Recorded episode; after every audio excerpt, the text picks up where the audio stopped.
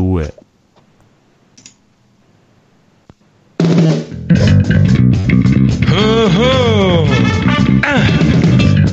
Gentlemen, storm your engine. You will warn your soul. Warn your soul. You will warn it all. Warn it all. I am one desire. One desire. It's your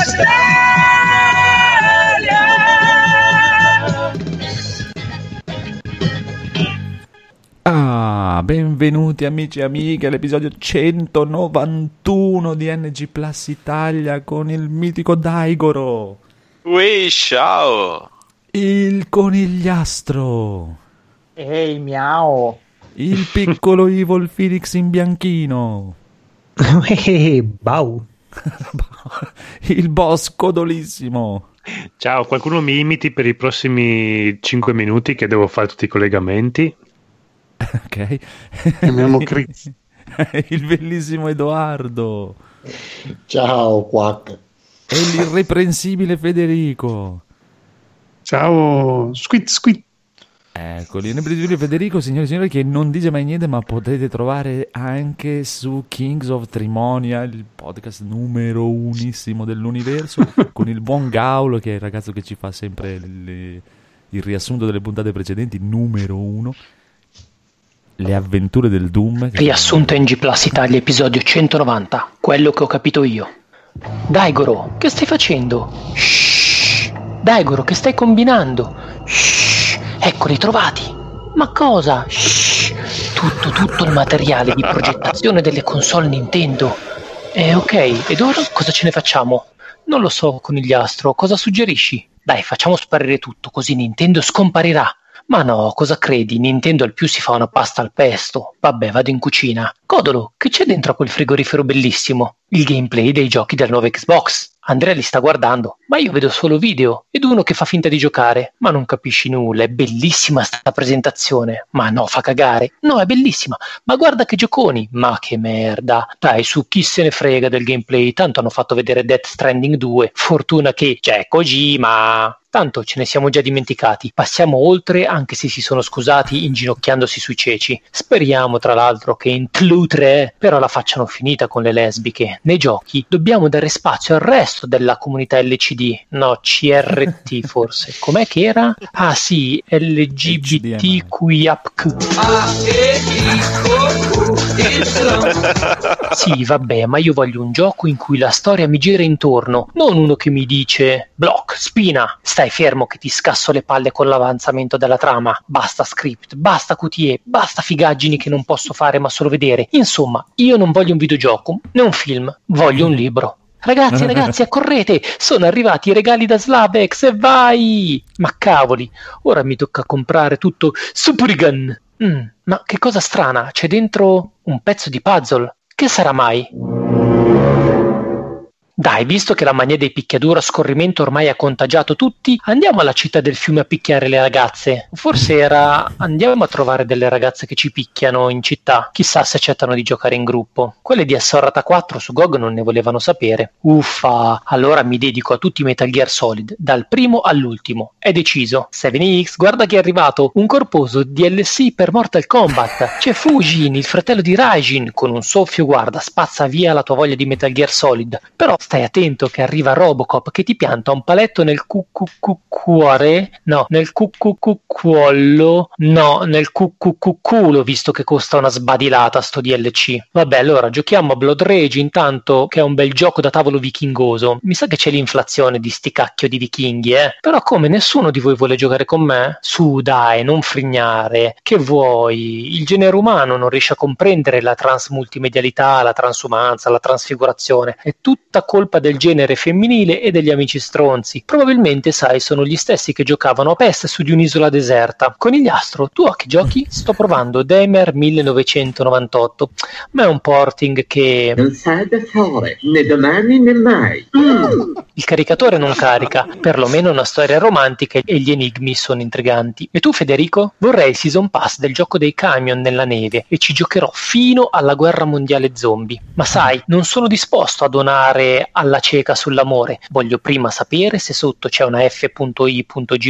appunto od un ciuciù prima di sborsare i soldi. Però sai che ho ricevuto anche un pacco da Slavex e c'era dentro un pezzo di puzzle, chissà cos'è.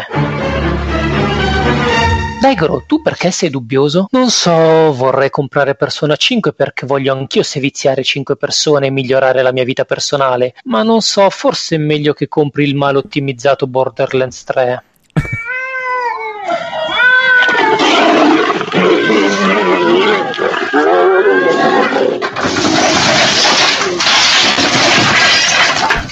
Ragazzi, sono disperato. Che c'è, Conigliastro? Ho finito i control, quindi avrò sicuramente messo incinta qualcuna che stava leggendo dei creepy spaghetti. Erano lì in luoghi di geometrie strane che si piegano a 90 e non mi sono potuto trattenere, mi è esplosa l'anima dentro di loro. Rob, hai cambiato lavoro? No, perché Fede? Ho visto che facevi l'addetto ai traslochi. Guarda che è più divertente fare il camionista nella neve. Potresti incrociare un uomo barra maiale che entra in un caffè, splash, ed un uomo barra papero che gli dice: ma che anatra combini? Dai che ci tocca andare a prendere dei catorci per i pochi umani rimasti, se non è schiavitù questa. Per fortuna siamo su Xcloud, che adesso puzza un po', ma non giudichiamolo. È appena nato e ha ancora la placenta addosso. Aspetta che si ripulisca e vedi che è pronto a fare il culo a striscia Stadia. Dai, non è possibile, nessuno di voi ha indovinato il quesito ciuciù. E adesso come facciamo? Vabbè, giusto per sport appoggiamolo tutti a Federico. Oh Andrea, senti qua sta news, i morti non muoiono. Ma che cosa dici, Conigliastro, se son morti? Ma ti dico che non muoiono. Sì, sì, sarà in stile Romeo. Romero volevi dire? No, Romeo e Giulietta. Vabbè, ma che ci parla a fare con te che guardi film di zombie? Sei un invertebrato. E poi si sa che nei film horror non ci può essere un happy ending, a meno che paghi l'estra per il seghino fatto dalla favorita, che dopo un intenso scambio di sguardi con Daigoro si è pure messa il costume per fare critica sociale. Il costume era un costume da bella figliola con gli occhi tondi e grossi. Non ne posso più di tutti questi anime, sono solo grosse pubblicità. Prendi Great Teacher Onizuka che fa la pubblicità alle scarpe, o Prison School, quella commedia sporcacciona in cui finisci in prigione senza passare dal via e senza ritirare le 20.000 lire. Lo dice Wikipedia, quindi è vero per definizione. Ho deciso di fare la comica in America. Sei fantastica, signora Maisel, ma come farai? Sei una donna. E che problema c'è? Farò finta di essere un maschio, facile, no? Male che vada, faccio come dice Ratman e metto sempre la parola cacca in ogni frase che fa ridere, come quegli zombie di cacca che nascevano dal buco del culo di donne zombie che vomitavano. Adorabile. Visto? Fa sempre ridere. Non come le bambole, tutti hanno paura delle bambole, soprattutto quelle assassine, e chi lo nega mente. Oh, avete visto Edoardo? Sì, Marco, è là che corre con degli spilli in faccia, ma dove corre? Oh, guarda, ha rallentato ed è inciampato nella memoria di un coglione che apre una porta ad esseri interdimensionali risolvendo un puzzle. Un puzzle? Cosa? Aspettate! Il Codolo ed Eric hanno due pezzi del puzzle di Slavex. No, Biggio, non aprire la scatola! No!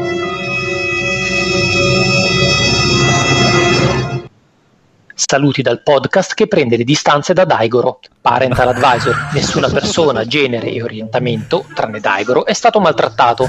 Tutto a scopo satirico ed i nomi sono messi un po' a caso perché sì. Genissimo. No, ma con quello dell'Iser ha superato, ha raggiunto l'acme proprio. E comunque veramente numero 1. Dopo mi ero dimenticato di dire che dovete ascoltarvi assolutamente le avventure del Doom, che sono numero 1, bellissime proprio. E poi hanno anche il Codolo versione maschio, pensate. È un ossimoro, non può esistere un Codolo versione maschio. No, o è Codolo o è maschio, non è che... grandissimi, grande lavoro Federico, ottimi. Allora, signore e signori, ci sono delle news incredibili. Sì, non c'è la sigla delle news, però vabbè, è lo stesso, non c'è problema. Andiamo. Allora, questa è una noob di Rob di cui non sappiamo niente nessuno di noi, ma noi la diciamo lo stesso perché non ci interessa e diremo cose a caso, non c'è problema. Nuovo store di giochi per PC, si possono vendere i giochi dopo l'uso. Cosa? Sì? È una roba che mi sembra che anche su Steam se ne fosse parlato addirittura ai tempi, 1000 anni fa.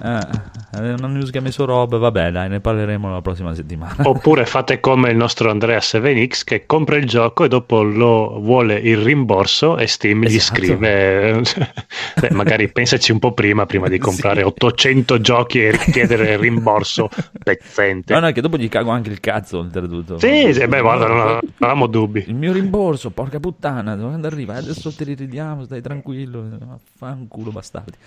Va bene, poi ogni tanto mi mandano anche delle mail minatorie. Chissà perché. A te, delle mail minatorie a te. Sì, no, però mi hanno mandato qualche mail tipo guarda che i rimborsi di Steam non servono per provare i giochi. Ah no? Vabbè.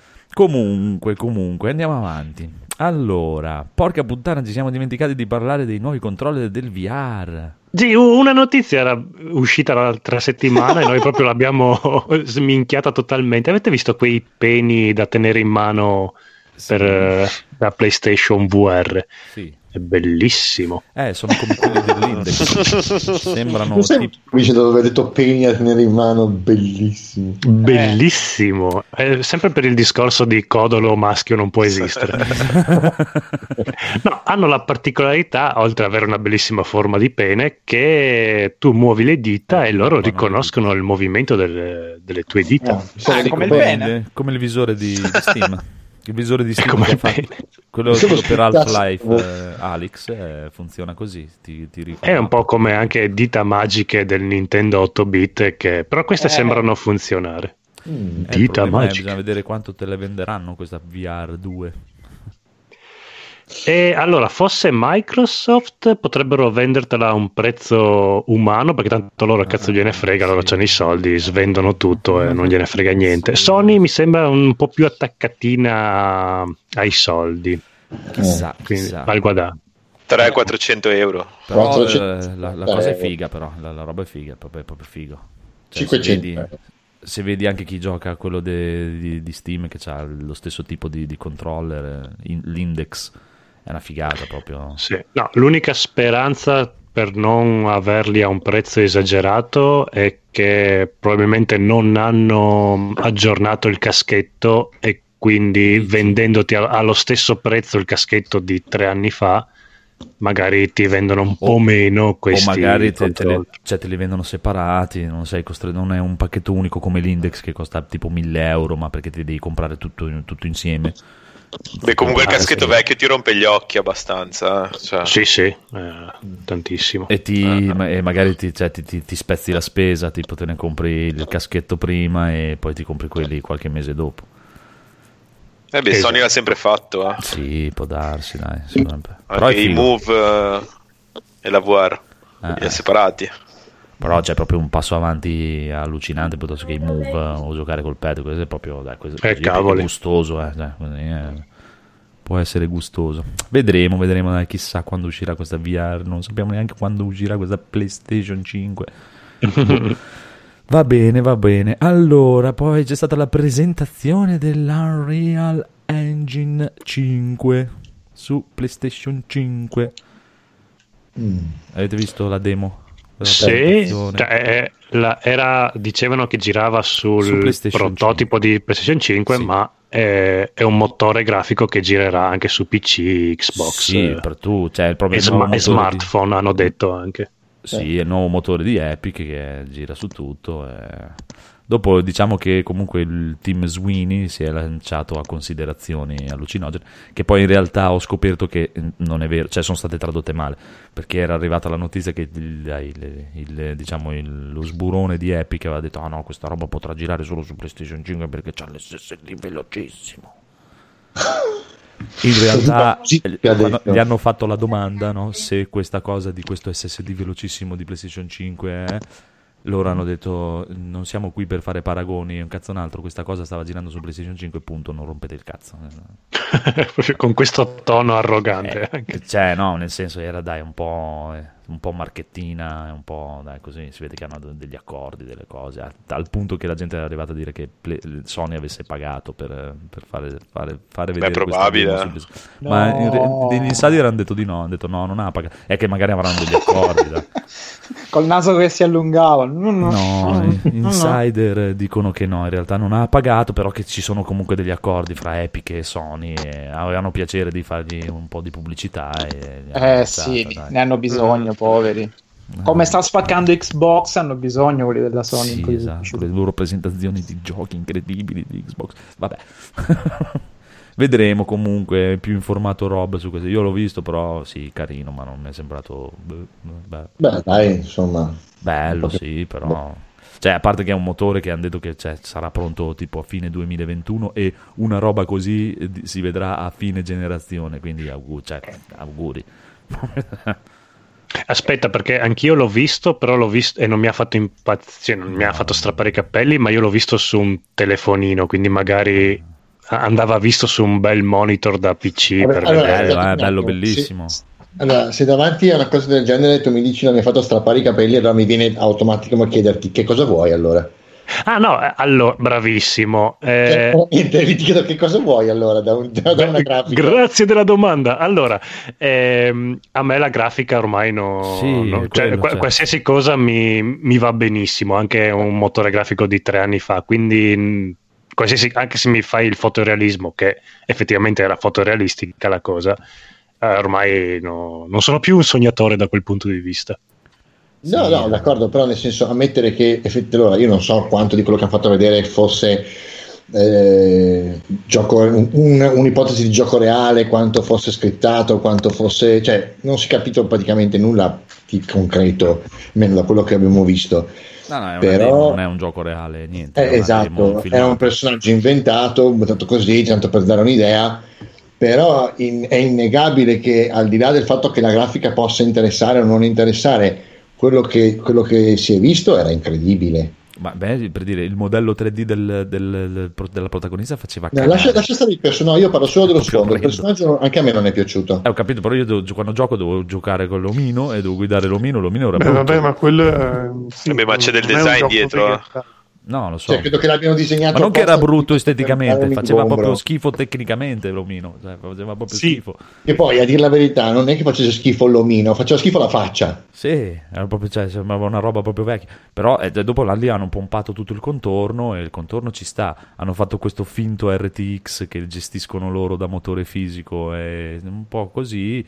Però dai, è bello. La cosa più che colpisce di più, come dicevo prima con Conigliastro, è proprio il fatto della velocità con cui andava lei e il fatto che non doveva caricare un cazzo, cioè che le texture erano tutte perché pare che loro abbiano studiato questo metodo dove tu puoi pompare tutto il cazzo che ti pare dentro, erano texture 8K addirittura, e lui le carica a manetta e puoi metterci miliardi di poligoni, quello che vuoi, cosa che di solito quando tu fai un gioco, no, inizi a fare il tuo personaggio, inizi a buttarci dentro miliardi di poligoni, poi per farlo girare nelle varie console, vari motori grafici devi iniziare a scalare, questo lo togliamo per farlo funzionare, no?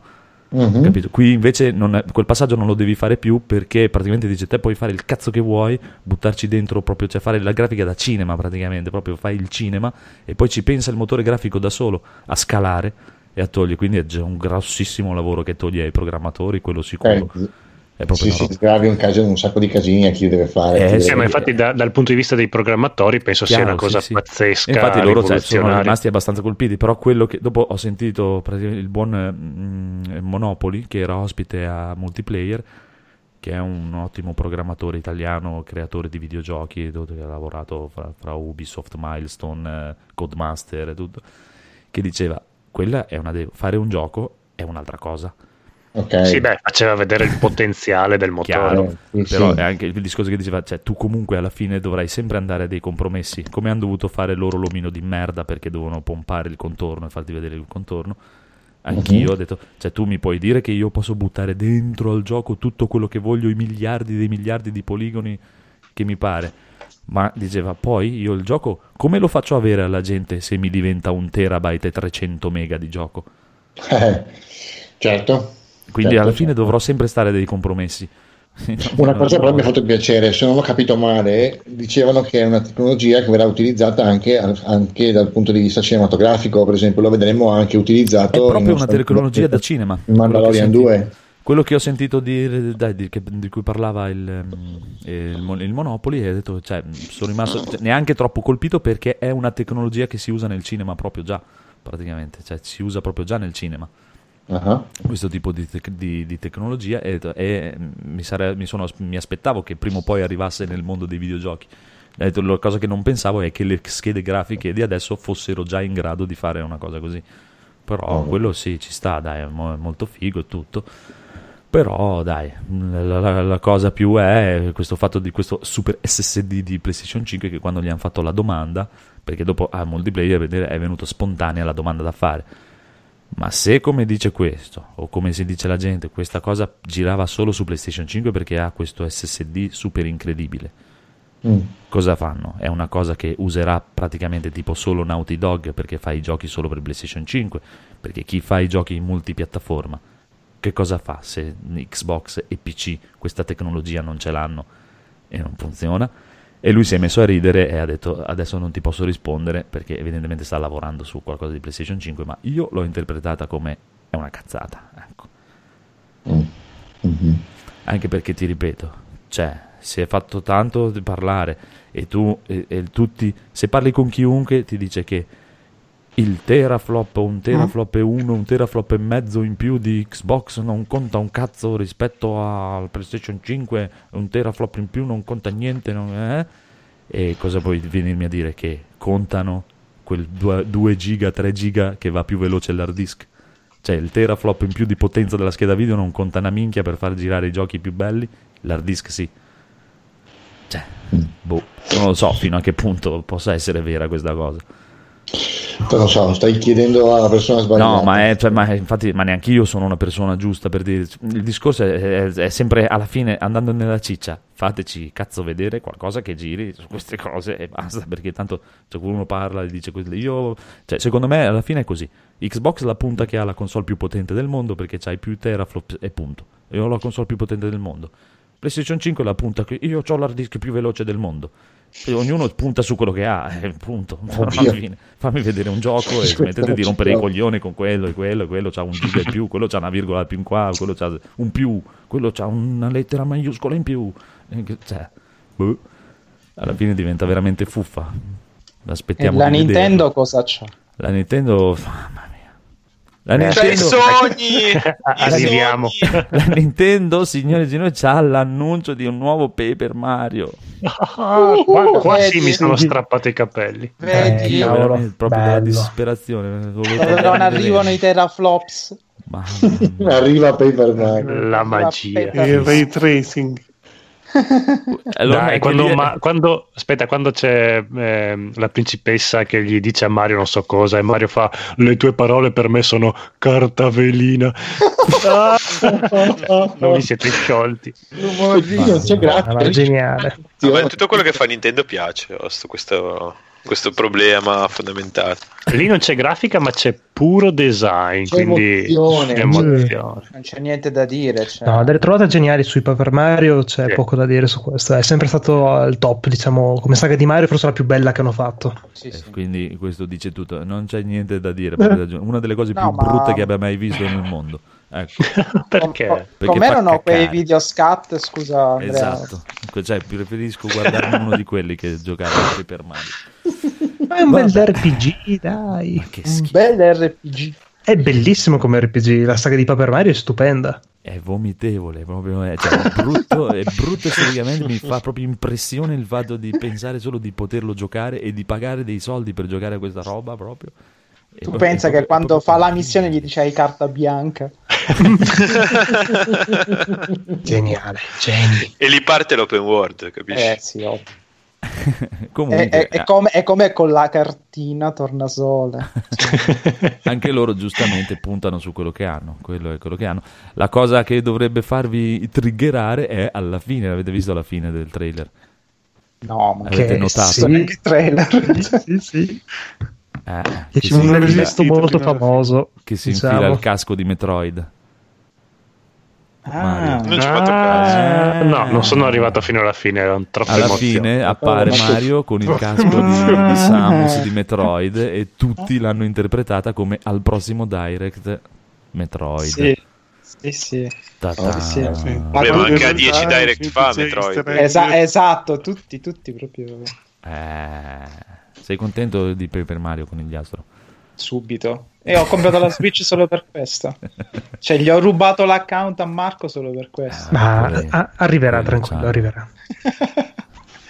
Va bene. Andiamo avanti. Mamma mia. Poi c'è stato ieri sera, signori, questa volta però loro sono stati onesti, hanno detto a quell'ora lì vi faremo vedere 18 minuti di gameplay di Ghost of Tsushima e porca puttana hanno fatto vedere 18 minuti di gameplay di Ghost of Tsushima. No, spoiler. L'avete guardato? Avete visto Ghost of Tsushima? Yes. L'abbiamo visto tutti assieme in diretta. No, bello questo. Dobbiamo essere sinceri. Sì, mi è un po' scesa. Pensavo proprio a te. Guarda, non volevo andare tranquillo perché ti faccio parlare prima loro che sicuramente sono più allora, metà e metà. Partiamo con le cose belle. Mi è piaciuto tantissimo, ma proprio tanto, anche se la maggior parte delle persone ha sputato merda su questa cosa. Il venticello. Esatto, è bellissimo quella cosa lì, è stupenda. È stupendo. GPS è stupendo. Sì, esatto, ha merda su sta cosa che è una delle cose. Tutti i commenti, Federico, i grandi criticoni delle cose. Federico. No, sentivo anche youtuber vari che dicevano che cagata sto vento. Quella cosa è come design è anche, un'ottima idea. E anche è stupenda. Il fatto di seguire certi tipi di animali che ti portano in zone segrete, tipo, se incontri la volpe la segui, ti porta in passaggi segreti. Gli uccellini. Ma sai cosa era il mantello che era orribile, onestamente? Sì, vabbè. Sì, quello è bruttino. Però, ragazzi, parliamone un attimino, cioè, seriamente. Aprire una mappa e mettere un punto e poi avere una minimappa aperta sullo schermo che ti fa seguire quel punto, ti fa essere meno attento a quello che vedi su schermo. Vero? Visto che il videogioco è guardare quello che è su schermo, è molto più bello andare a cercare il dettaglio del vento e il dettaglio dell'animale che ti suggerisce una direzione. Al di là del fatto che ti possa piacere il vento e l'animale e poi dire va a fan bagno gli animali pucciosi, va a fan bagno il vento, cioè comunque l'idea generale a livello di design è molto carina e interessante. È solo l'animaletto che un po' mi ha lasciato, ma il vento è figa come idea. L'animaletto forse è l'unico difetto, No, che caruccetto, che magari tu stai facendo qualcosa, ti appare alle spalle la volpe e tu sei lì che stai ammazzando una persona e dici no, aspetta un attimo volpe, che aspetta 3 secondi, intanto questa qua magari prende il largo. Non credo, penso che la volpe stia lì ad aspettarti. Ma sì, è un open world generico, figurati se non ti aspetta. Però se ti aspetta la volpe magari finisce che se aspetti 5 minuti di ammazzare 2 persone poi ti ritrovi con l'uccellino che aspetta che tu lo caghi, la volpe che aspetta che caghi la volpe, arriva l'elefante, l'unicorno ed è subito Bambi. Però sono delle belle idee. Madonna, e poi fa molto medioevo giapponese, 1400, ma anche quasi 1500. Cioè, artisticamente è bello, dai, la palette dei colori mi è piaciuta, anche quella molto carina. Artisticamente invece a me non è che mi abbia fatto impazzire, a parte che ormai è un dato di fatto che il Giappone medievale è uguale a Pordenone, no. ci sono i pioppi in riga. Sì. La cosa che scade è dopo, cioè, tu mi fai tutta questa bellissima idea di gameplay massimo dell'immersione, seguo il vento per trovare la strada a destra e sinistra, poi arrivo dal tipo il duello, immagine figa e tutto, samurai, premi R1, il nemico muore, ma vaffanculo. No, ma è bellissimo, è la cosa più bella, il gioco che si gioca da solo culo, sì, quello di vista fermo immobile, poi tipo prende un tasto e fa una mossa fighissima, si sposta di là sparato e lo uccide con un'unica mossa. È bellissimo. Guarda, io spero che tantissimo fosse... tac, tac. Invece sta lì a colpirlo 100 volte lo stesso nemico, dai. Che palle giocare. Che palle. Invece così c'è un figo di Dio che arriva lì e in una mossa ti schivi di lato e zac lo freghi. Ma non è il problema che è un colpo solo, quello mi sta anche bene come la fai tutte le fighe, però fammelo in stile gameplay, tipo che cazzo ne so, devo riconoscere il movimento che sta facendo il nemico e a seconda della mossa che fa è un tasto diverso e non me lo scrivi sullo schermo. Mica tipo For Honor. Scusa. Mica For Honor. Secondo me li ha fatto tipo delle... Vabbè, però le stance ci sono. Pare che ci siano le stance. Sì, ci sono. Sì, ci poi sono le stance, cosa servono? Il discorso è le stance servono praticamente la stessa cosa in cui le usi. Allora, è il flip rope combat di Batman, punto. Cioè è quello, lo stile di combattimento è quello. A parte la parte che era divertente 10 anni fa. Ha rotto i coglioni, sì. Esatto. Il problema è che le stance servono per quel motivo. Hai presente che tu Batman sapevi già che se il nemico aveva lo scudo dovevi saltargli dietro e colpirlo da dietro. Nemico leggero, se aveva nemico veloce. E le stance servono per quello lì. Quel nemico lì devi usare quella stance, quest'altro nemico qui devi usare quella stance, è quello che servono le stance. E diciamo che il gameplay che avevano mostrato 2 anni fa è andato un po' a puttane. Cioè, tutto quello che era molto tenso, non so se ve lo ricordavate. Sì. Magari fosse io volevo una cosa così, invece si vede che hanno cambiato oppure non ci hanno fatto vedere, che mi sembra strano però perché ormai esce. No, hanno detto che c'è anche la possibilità di sfidare a duello i nemici, quindi forse in quello ti mettono lo scontro un po' come si era visto nel primo trailer. No, sarebbe bellissimo. Sfidata a duello è quello che hai visto col tasto R1, premi R1 il nemico muore. Sì. Quello è il duello. Che bello, è un tasto da premere quando te lo dice lui e basta, quello è il duello. Ma non è il cioè, può essere anche il problema è che secondo me una cosa così che dura 20 ore e vai all'accampamento dove c'è il fumo e libera l'accampamento e uccidi i nemici e batti la zona e spostati nell'altro accampamento e il combattimento così che sembrava proprio veramente semplicistico, per me rompe il cazzo dopo 3-4 ore. Sa un po' di vecchietto, dai. Certo, c'è da dire che se ti metti sotto una storia che regge bene posso anche passare più sopra. Può darsi, non lo so. Secondo me non sarà così il gioco. Secondo me sì, è proprio è così, dai, sì. Cioè, se avevano qualcosa di figo da fartelo vedere, te lo facevano vedere. Sicuramente. Dici, non è Kojima. No, non credo. Oppure quelli di Naughty Dog si sono cagati un po' in mano, hanno detto non fate vedere le cose fighe del vostro gioco pezzente, guarda, che noi dobbiamo vendere, che abbiano paura proprio che rubi delle vendite della sto vaso. Hanno detto sentite, noi dobbiamo vendere un mese prima di voi un gioco che non dice niente, quindi tenete nascoste le cose fighe, vi prego. Qual è prima? La sto vaso? Sì, che io adesso voglio prendere The Last of Us 2. Sentiamo Federico, che mi sembra più propositivo. No, è bellissimo, ma cosa state dicendo? Ma no, è gusti, pensare che oggi in una chat di WhatsApp mi hanno tutti infamato perché ero il più critico. Cioè, se venivano qui stasera... Oh, l'artista è bellissimo. Io criticavo appunto io che sembrava un po' Pordenone, no? Che non è che cosa anche... a livello no, ma perché tu non capisci Kurosawa ma che cazzo di non hanno mai visto un film di Kurosawa. Io dicevo, ma a me mi sembrava tutto molto piatto, come a me quel sentiero quando c'è le parti quelle di gameplay dove segue la volpe, dove va che piove, c'è tipo il sentiero che sembra quasi tipo senza texture è terribile, terribile. E il resto è anche carino. Poi a me è piaciuto molto quando fa vedere quegli spezzoni dove c'è il sole, le foglie i fiori rosa, le foglie gialle, tutto molto colorato. Quello è carino. Ma quando fa vedere le scene, quelle proprio più lunghe, dove c'è lui che gioca e tutto piove, c'è l'erba verde, c'è il vento, è poetico quello che vuoi, però non mi ha proprio fatto... Non mi è piaciuto, come è troppo, non dico monocromatico, però era proprio secondo me lo scenario peggiore da mostrare. A me a me mi ha messo una tristezza proprio nell'anima proprio. 10 minuti di gameplay mi è venuta proprio mi è salita veramente la tristezza proprio, mamma mia. Io posso solamente dire che all'epoca c'era chi aspettava più questo che Sekiro. Io? Sì, ma io guarda, io sono segnato. Ma siamo ancora dello stesso parere? No, ma niente da dire su questo. Io vi ho segnato tutti.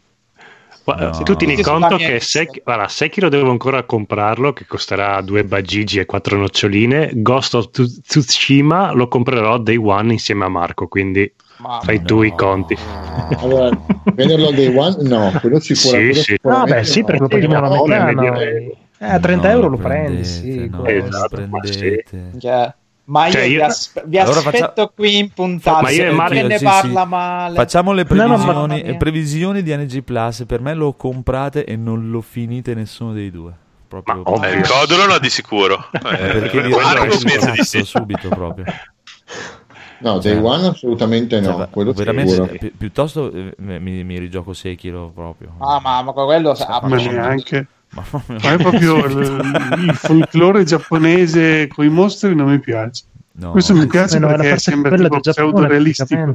Esatto. Infatti. Nah. Ma vedi, sono tutte le opinioni. Vedi, non ti piace questo perché è realistico l'altro. Io per dire, non guardo né i mostri né lì né l'altro, e mi piace più l'altro perché mi sembra più divertente. Sekiro solo cazzo, per quello. Mi sembra divertente da giocare, questo no, mi è sembrato una noia. Mi ha rotto le palle in 20 minuti, figurati 20 ore. Ma sì, è il gioco che si gioca da solo, dai, veramente. Sì, no, sembra molto bello il setting, ma il gameplay non lo guardo neanche su YouTube, questo proprio. Lo guardo solo giocato da Marco. Ma è il buon così, dai, ognuno ha i suoi gusti e si vede. No, ma per carità, poi noi scherziamo. Ma sì, però, ma figurati. Cioè, il Codolo lo vedo, però per me il Codolo ti annoi. Sì, ma guarda, non ho vibrazioni molto positive, a parte il venticello, il resto non mi ha fatto impazzire. Ma il venticello, mi vale 30 euro quel venticello, però. Cos'era? Che film era Venticello? Bud Spencer e Terence Hill. No, Thomas Villa. È vero, c'era Popolo. A Venticello. Bambenato. Ho fatto male. Va bene, abbiamo finito con Ghost of Tsushima. Quando esce a luglio, vero? Sì, metà luglio, primi di luglio, qualcosa a luglio. Va bene, che ti voglio. Guarda, mi interessa di più la Last of Us 2 che mi fa cagare. Cioè, veramente, anche io l'altra settimana ero più interessato a quello, adesso mi interessa di più della Last of Us. Pensa te, proprio che vabbè, vedremo. Ma il mondo è bello perché è avariato. Sì, dai, ci sta. Moriremo tutti, tanto. Vabbè, sì. Comunque, allora, evento Nvidia, nuova architettura Ampere che non riguarda assolutamente i videogiochi, quindi non ce ne frega niente, sono per le schede video. Videogiochi! Nvidia, ero i coglioni, tira fuori la serie 3000 e basta. Poi, allora, notizia tristissima invece, questo qui adesso andiamo nella mestizia. Arc System Works ha annunciato che Guilty Gear sarà rimandato al 2021. Sì. Mi dispiace. Per il coronavirus non riescono ad avanzare. Io ve l'avevo detto che l'altra volta quando si era stata provata la beta ve l'ho detto che erano indietrissimi, da quello che avevano fatto vedere era veramente indietro proprio.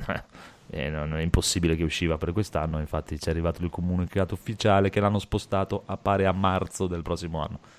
Per il mio compleanno. Boh. Vedremo. Comunque, poi quest'altra cosa qui non ne so niente, quindi aspetterei Rob la prossima settimana, che ne dite? Autenticazione a 2 fattori di COD Warzone, che no. Mad Max Furiosa sarà un prequel. Questo è interessante. Ma non ci sarà, raffreddatevi, non ci sarà la Terone. Come no? No, perché è un prequel. Ma dai, è immortale quella donna, va bene anche da giovane. Ne è uscita stravolta, dice, lavorando con Miller, non era proprio entusiasta. Ma fammi capire, sarà sempre suo, sempre di Miller il film? Se sopravvive, sì. No, è difficile. Se non muore prima, siamo d'accordo. Allora, sa un po' di cago fuori dal vaso, però al Times ha dichiarato che aveva scritto la sceneggiatura di Furiosa prima ancora di, come si chiamava, Fury Road. Fury Road. No, ma doveva essere una trilogia, non era tutto programmato. Era già tutto quanto scritto. Il discorso è che è lui che ha fatto tutto ed è venuto bene perché l'ha fatto lui. Senza lui basta, non è inutile. Di cosa stiamo parlando? E non gli fanno fare gli altri film perché hanno avuto problemi con lui, quindi non è... basta. Allora qualunque cosa verrà fuori sarà comunque una merda, sottotono rispetto a Fury Road. Ah, sottotono, ok, io avrei detto una merda. Ma scusa, ma se non c'è Mad Max come fanno a chiamarlo Mad Max? Se c'è Furiosa che sono conosciuti lì e lo chiameranno Furiosa e Mad Max Story. Ok, quindi dopo Fury Road, Fury Rosa, Furiosa. Ok, videogiochi. Ma il conigliastro, scusa, e Biggio non è entrato poi? No, no, ha dei problemi tecnici. Ah, ok. Intanto gli mandiamo un saluto. Ciao Biggissimo, che era anche in chat, e salutiamo anche il buon Andrea Noto e The Black Twitcher, che chiedeva ancora riguardo alla tech demo di prima se era un vero gameplay. No, non era un vero gameplay. No. Assolutamente. Era tutto scriptato. No, assolutamente. Sì, assolutamente. C'è scriptato però giocabile. Cioè, quella parte lì era veramente giocabile, non era un filmato. L'hanno presentata come giocabile, sì. Sì, no, ha detto che l'hanno giocato più volte, tu puoi rigiocarlo, cambiare la visuale e rigiocarlo leggermente diverso, non puoi fare grandi cose, però è giocata quella parte lì. Grandi non cose. Non è un gioco che uscirà, è una demo, però non era un filmato. Cioè, pensavo fosse tutto. No, lì potrebbero fare una dimostrazione con uno palla alla mano che gira la telecamera, tutto così hanno detto. E dove la giochi? Dove la prendo? Quella di Nvidia si scaricava, questa dov'è? Su 2070 settata per andare come una Play 5. Dicono. Queste console di nuovissima generazione su 2070, una scheda video di 2 anni fa e neanche top gamma. Vabbè, basta parlare di queste cose. Allora. Cosa ci siamo comprati? Videogiochi. Non metto le sigle, non ho la mia. Poi non ti sei comprato un videogioco, Codolo? Cosa ti sei comprato? Ah, è vero. Cioè, ho comprato fumetti. No. Ho comprato anni fa avevo letto questa miniserie di She-Hulk disegnata da Guan Bobillo. Andatelo a cercare, che mi era piaciuta tantissimo. Era sullo stile di quello che poi diventerà Occhio di Falco, la miniserie che era uscita un paio di anni fa, bellissima. Bellissima, lui era sfigatissimo. Dove lui faceva il capo del condominio, il rappresentante condominiale. Stupenda. Più o meno i toni sono lì, perché She-Hulk fa l'avvocatessa e quando si trasforma in She-Hulk diventa, oltre a essere fortissima e alta 2 metri e verde, diventa anche una femme fatale, quindi con ferormoni al massimo, ipersexy, con gente che gli corre dietro. Però verde. E se andate a vedervi... va un casino quest'anno. Esatto. Va tantissimo. Se andate a vedervi i disegni di Bobillo su She-Hulk, comunque vedete che quando la disegna anche in versione She-Hulk... ha comunque il visino dolce, proprio caruccia pucciosa. E quindi mi sono ricomprato tutti, siccome era dentro a Fantastici 4 il fumetto, quello della Panini che esce in Italia, ho dovuto ricomprarmi 6 numeri dei Fantastici 4, che io non so in Italia chi cazzo è che legge i Fantastici 4, però... Le ortolani. Sì, vabbè, ci sono i malati che leggono qualsiasi cosa della Marvel. E quindi ho dovuto comprarmi 6 numeri di Fantastici 4, sì, scoprendo che però i Fantastici 4 sono un bel fumetto, sono 5, è pazzesco. In realtà bello. Sì, perché dopo ho fatto anche un figlio, Mr. Fantastic e la donna invisibile, però sono delle belle storie anche quelle dei Fantastici 4, e in questi numeri particolarmente, perché sono i numeri dal 259 al 266 che ho comprato, sono disegnati e scritti anche da gente molto brava. Che il figlio è l'uomo più triste del mondo, perché ha il pene lunghissimo che si allunga ma è invisibile. non può sborarsi in giro. Ma io ce l'ho grandissimo. Sì, dai. No, è peggio, non si vede neanche. Bellissimo. Lui è invisibile ma il pene si allunga. Guarda. No, comunque io li leggevo da bambino perché comprava mio padre ed erano, cioè si vedeva che avevano un taglio un po' più maturo. Infatti da piccolo mi piaceva di più Spider-Man, ad esempio, però col senno di poi effettivamente i Fantastici 4 già all'epoca erano una spanna sopra tutti gli altri, però avevano poca appeal perché appunto erano molto, è la famiglia perfetta, sì. E comunque c'era la cosa che bilanciava con la sua scorrettezza il suo carattere iroso, che poi alla fine era una sorta di proto Hulk. Sì, più o meno. Però sì, erano comunque più interessanti a livello di storie e avventure. Fantastici 4 poi avevano come nemico il nemico più bello di sempre, che è il Dottor Doom, cioè Dottor fantastico. Doom. Mamma mia. No. Chissà se raccontava gli aneddoti. Sì. Infatti ora lo possiamo ascoltare. Stavo pensando che la cosa aveva il difetto di essere uno dei personaggi più brutti che abbiano mai preso vita su una tavola. No, a me è sempre piaciuto. Da disegnare penso sia abbastanza pallosa da disegnare. Sì, cioè, proprio brutto esteticamente, non come personaggio, proprio brutto da vedere, una cosa proprio brutta. È divertente che abbiamo citato i Fantastici 4 perché io l'avrei citati durante la serata. Wow. Che bello. Comunque She-Hulk di Guam Bobillo è veramente una chicca. She-Hulk che è da allora, da 5-6 anni fa, è diventato il mio personaggio preferito e ogni volta riciccia fuori la notizia che deve uscire il film, che deve uscire la serie televisiva di She-Hulk, però alla fine non fanno mai un cazzo. She-Hulk è molto gay, vero? Sai che Hulk è un'icona gay comunque. Sì. Ma allora questo potrebbe solo che aumentare la stima che ho per She-Hulk. Ma poi vabbè, tutti i supereroi sono gay, si vestono con la calzamaglia. No, è proprio She-Hulk, è proprio gay, diversa, più profonda. Cioè. Nel senso che è di girl power. È proprio l'icona gay, cioè nel senso, non so. È molto figa anche in Marvel vs Capcom 3 Ultimate, è fighissimo.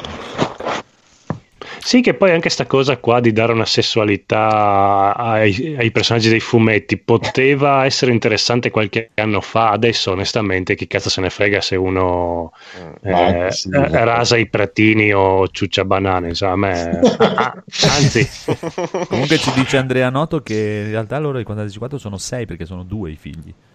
Io me ne ricordavo solo uno. Cavolo. Vabbè, Federico. Alla fine ho ceduto. Ci sono cascato, sì, perché Epic, come sapete, ieri ha dato via GTA 5 e dopo, mentre ero lì che l'ho riscattato, mi sono accorto che avevo un coupon. Ho detto, coupon.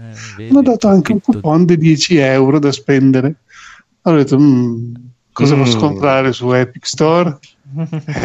C'era una cosa che potevo comprare, il DLC, il Season Pass di SnowRunner, che nella settimana scorsa avevo detto vorrei ma non compro. Sono passati questi miseri €10 e ho ceduto, lo sono comprato, quindi l'ho pagato 15 invece di 25 e alla fine è come se si è comprato il gioco... come si chiama? Gold, quello premium con tutto incluso, pagandolo come il gioco base, anzi €5 in meno del gioco base. Quindi alla fine dai, ci sta.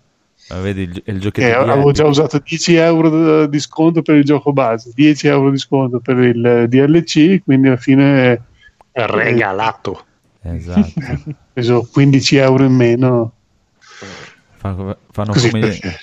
Come gli spacciatori ti fanno assaggiare la droga, ti regalo GTA 5, poi dici, dai, te la vendo un po' meno. E poi dopo oggi, dopo che ho comprato, Gaul mi ha fatto notare che ogni cosa che compri, Epic ti regala un altro buono a €10, quindi adesso ho un altro buono a €10 e sicuramente lo spendo. Proprio gli spacciatori sono proprio. Sì. Vabbè. Assassini. Pensa, i giochi sono già in sconto, tipo, hanno già addocchiato un altro a €15, devi spendere almeno €15 e hai un buono da €10, quindi il gioco da €15 in sconto lo paghi €5, quindi magari era un gioco da €30 €15 in sconto e tu lo paghi €5, è un sconto incredibile. C'è anche i saldi Steam dei vecchi tempi, cioè, è difficile trovare la roba così, cioè, chi è che perché poi €10 li spendi sul gioco che vuoi tu, quindi anche sì, sì, gioco appena uscito €10 in meno sono tanti, madonna. E poi ma chi è che ti regala GTA 5, cioè che è il gioco che vende di più nell'universo, tutto. Solo loro proprio. E pare che c'è il leak che il prossimo gioco in regalo sarà il Witcher 3. L'ho letto anch'io, però oggi è uscito un altro leak che parlava di altri giochi, ma non Red Dead Redemption 2 l'abbiamo detto.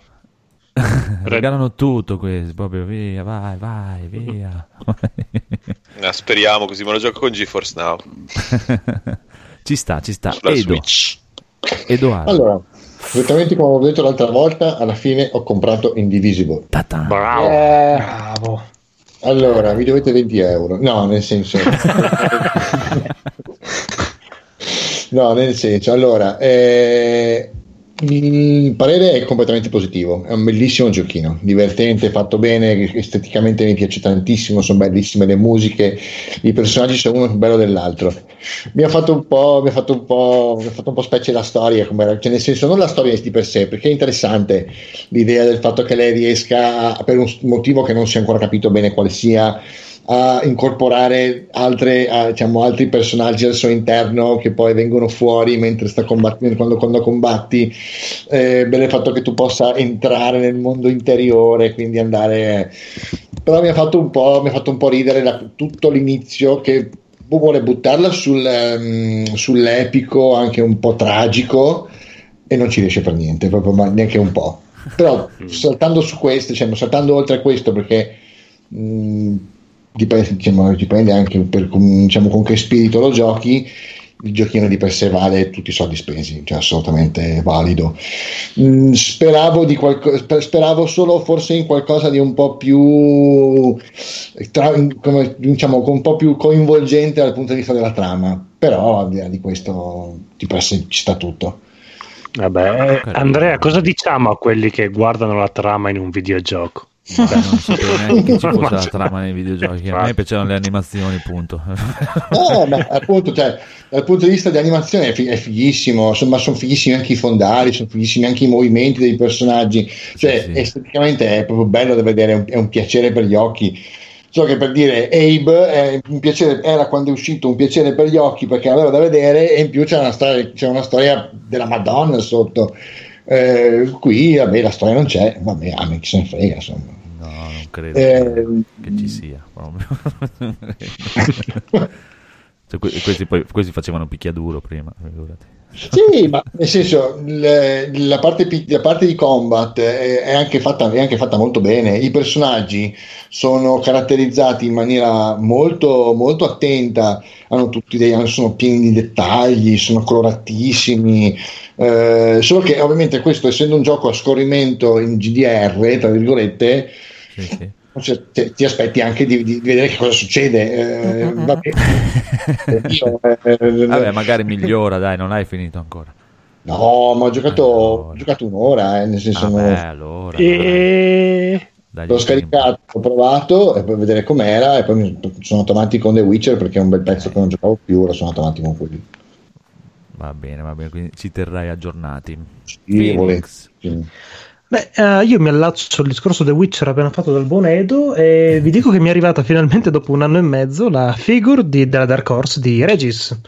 Bellissima, bella da morire, e questa qua è la prima figure di questa linea qua di The Witcher che ha le mani e la faccia intercambiabili, è la prima in assoluto che l'hanno fatta doppia modalità, anche perché è un personaggio parecchio interessante da quel punto di vista, per cui era carino vederlo in entrambe le sue versioni, dai. Bella, qualità altissima, viene quei qualcosina in più rispetto ad altri, quindi sui €50, però sono 30 cm di figure. Lascia stare, una qualità impareggiabile, ottimo, qualità prezzo insuperabile, veramente bellissimo. No, ma €50 30 cm va bene. Sì. Amore lungo come piace a noi. Va bene, con il gastro. Cosa ho comprato io? Allora, io ho comprato tutto in sconto, tutto in scontissimo. Vantati. Tutto in super sconto perché sono povero. Se continua così lo rimarrò ancora un altro mesetto. Ho oggi comprato i 3 fumetti di Umbrella Academy, stavano €2 l'uno per il Kindle. Mi dispiace solo che siano in bianco e nero, quello sì, vabbè, non ho il Kindle a colori. E già dalle prime tavole, ovviamente molto più bello del telefilm, ma cioè molto più maturo, crudele, scorretto e anche, devo dire, anche ben disegnato. Vabbè, i testi, la sceneggiatura è del tizio dei Chemical Romance, vabbè, andiamo un bello pietoso. Alla fine è un incrocio. L'altra volta avevo detto che erano gli X-Men del discount, stavolta sì, dicono che è la Lega degli straordinari gentleman dell'Eurospin praticamente. Quando pensi di aver comprato qualcosa di buono invece c'è la muffa dentro, però sì, dai, si lascia leggere. Alla fine per €6 tutti e 3 ci può stare, insomma. E poi ho preso un gioco che già avevo per PC ma era lì su Switch, prima o poi finirò di smettere di giocare a Hollow. Finirai i soldi, porca puttana, prima o poi invece di spenderli in cose che hai già. Spendo quelli di mio fratello.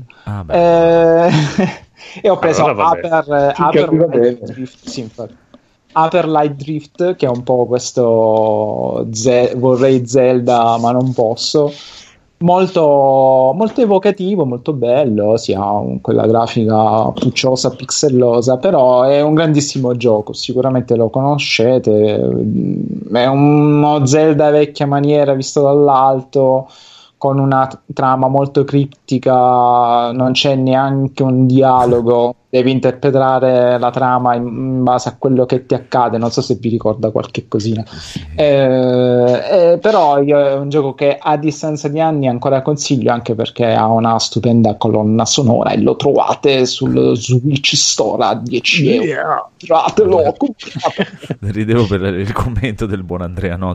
Telefilm così bello che non ho finito la prima puntata. Non era bruttissimo, no, dai. No, si lascia guardare, sì, dai, senza pretesti, se non hai nient'altro da fare proprio che... No, però è il classico telefilm che una puntata tira l'altra da un po'. Sì. Magari non ti rimane niente, però perché vuoi vedere come va a finire, sei curioso. C'è da dire che nel fumetto ti spiattella subito che il biondino è un uomo gorilla, infatti ha proprio le fattezze di un gorilla tranne la faccia, invece nel telefilm lui si deve travestire con la gomma piuma malese, poi lo scoprono, c'ha 4 peli sul petto, mio dio, e lui scappa imbarazzato. No, mi ero dimenticato, sembrava un lupo mannaro, sembrava un gorilla, sì. Cioè, fatto malissimo, ma poi questa di mistero in cosa che il fumetto ti spiattella tutto subito, quindi vabbè dai.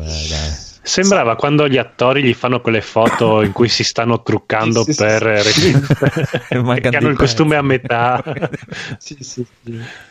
Va poi bene, vabbè. Dai, molto meglio il fumetto. Scusi. No, scusa, tu non volevi interromperti, perdono. Daigoro, cosa hai comprato? Allora, io prima dobbiamo dire che noi comunque ci dissociamo da Daigoro. Sì, beh, però prego, Daigoro. Allora, io inizio innanzitutto chiedendo scusa non lo so ancora per cosa, comunque qualcosa farò per cui dovrò scusarmi, quindi già vi chiedo scusa adesso in anticipo. Non vediamo niente, io ho comprato il manuale del master della quinta edizione di Dungeons and Dragons perché appunto sto giocando con un gruppo la domenica, ne ho già parlato forse, e ultimamente appunto mi è venuta anche l'idea di organizzare una partita, non so se con amici o magari con voi, se riusciremo a organizzarci. E niente, comunque volevo iniziare a dare un'occhiata, appunto ho preso il manuale del Dungeon Master adesso che le spedizioni sono un po' sbloccate tramite Amazon, e niente, ho iniziato a darci un'occhiata, ma ve ne parlerò più approfonditamente quando riuscirò a leggermelo per bene. Okay. E poi niente, mi sono comprato una piscinetta gonfiabile da mettere fuori in giardino, visto che quest'estate a quanto pare il mare che pure ce l'ho sotto casa sarà abbastanza ingestibile in tempi brevi, considerando che lavoro parecchie ore al giorno, magari non avrò il tempo per andarci. Ho detto vabbè dai, faccio questo investimento. Devo dire che è una figatina, dai. Chi che sta stappando una bottiglia? No, ero io che rigiravo il grinder. Ecco, vedi perché ti devi fare per banale. Scusa. Vedi perché devo già chiedere scusa. Cos'è il grinder? È il trincia erbette. Cosa sono le erbette? Okay. Per i soffritti, sì, le spezie. Esatto, okay. esatto. La spezia. È che lui abita in Liguria. È ristoratore. Sì, perché io appunto piace il rosmarino, lo trito, tutto, il basilico. Io il pesto lo faccio col grinder. Il pesto tu lo accendi? Sì, assolutamente. Va bene. Ok, quindi allora stasera niente vorrei ma non compro, perché tutti hanno comprato. Io non ho neanche un vorrei ma non compro, quindi posto non ho comprato niente. Triste. Mamma mia, veramente.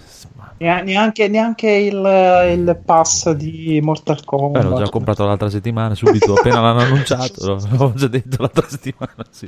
No, quello l'ho comprato subito. Neanche un Persona 5. Lo c'è su PC, Persona 5. Neanche e c'è Goku Ultra Istinto il 22. Ecco, bravo. C'era già il pass anche di quello. L'ho già comprato. È per quello che non ho un vorrei ma non compro, perché lo compro quello che voglio subito. Una Nvidia 7000. Non la presentano, che cavolo, no? Non ho niente da comprare. Adesso cercherò qualcosa. Allora, poi sai cosa posso fare? Trovate qualcosa per Andrea. No, sai cosa faccio adesso? Domani faccio un account nuovo Steam e mi ricompro tutti i picchioni. Perché non posso non spendere 200 euro a settimana. Vabbè, giochi giocati, direi. Videogiochi. Ah, bene, allora partiamo subito col Phoenix, che ha messo che non ha giocato a niente, così si sbriga veloce. Prego, Phoenix. Sì, molto molto bello questo, niente, rilassante. Dai, ci stava. Mi serviva. Cosa è successo? Non è vero, ho giocato a Persona 5. Sì, ma sto giocando a Persona 5 da ormai 200 ore, per cui era un po' sempre quella da dire. E che poi è sempre nello stesso punto, da 10 puntate.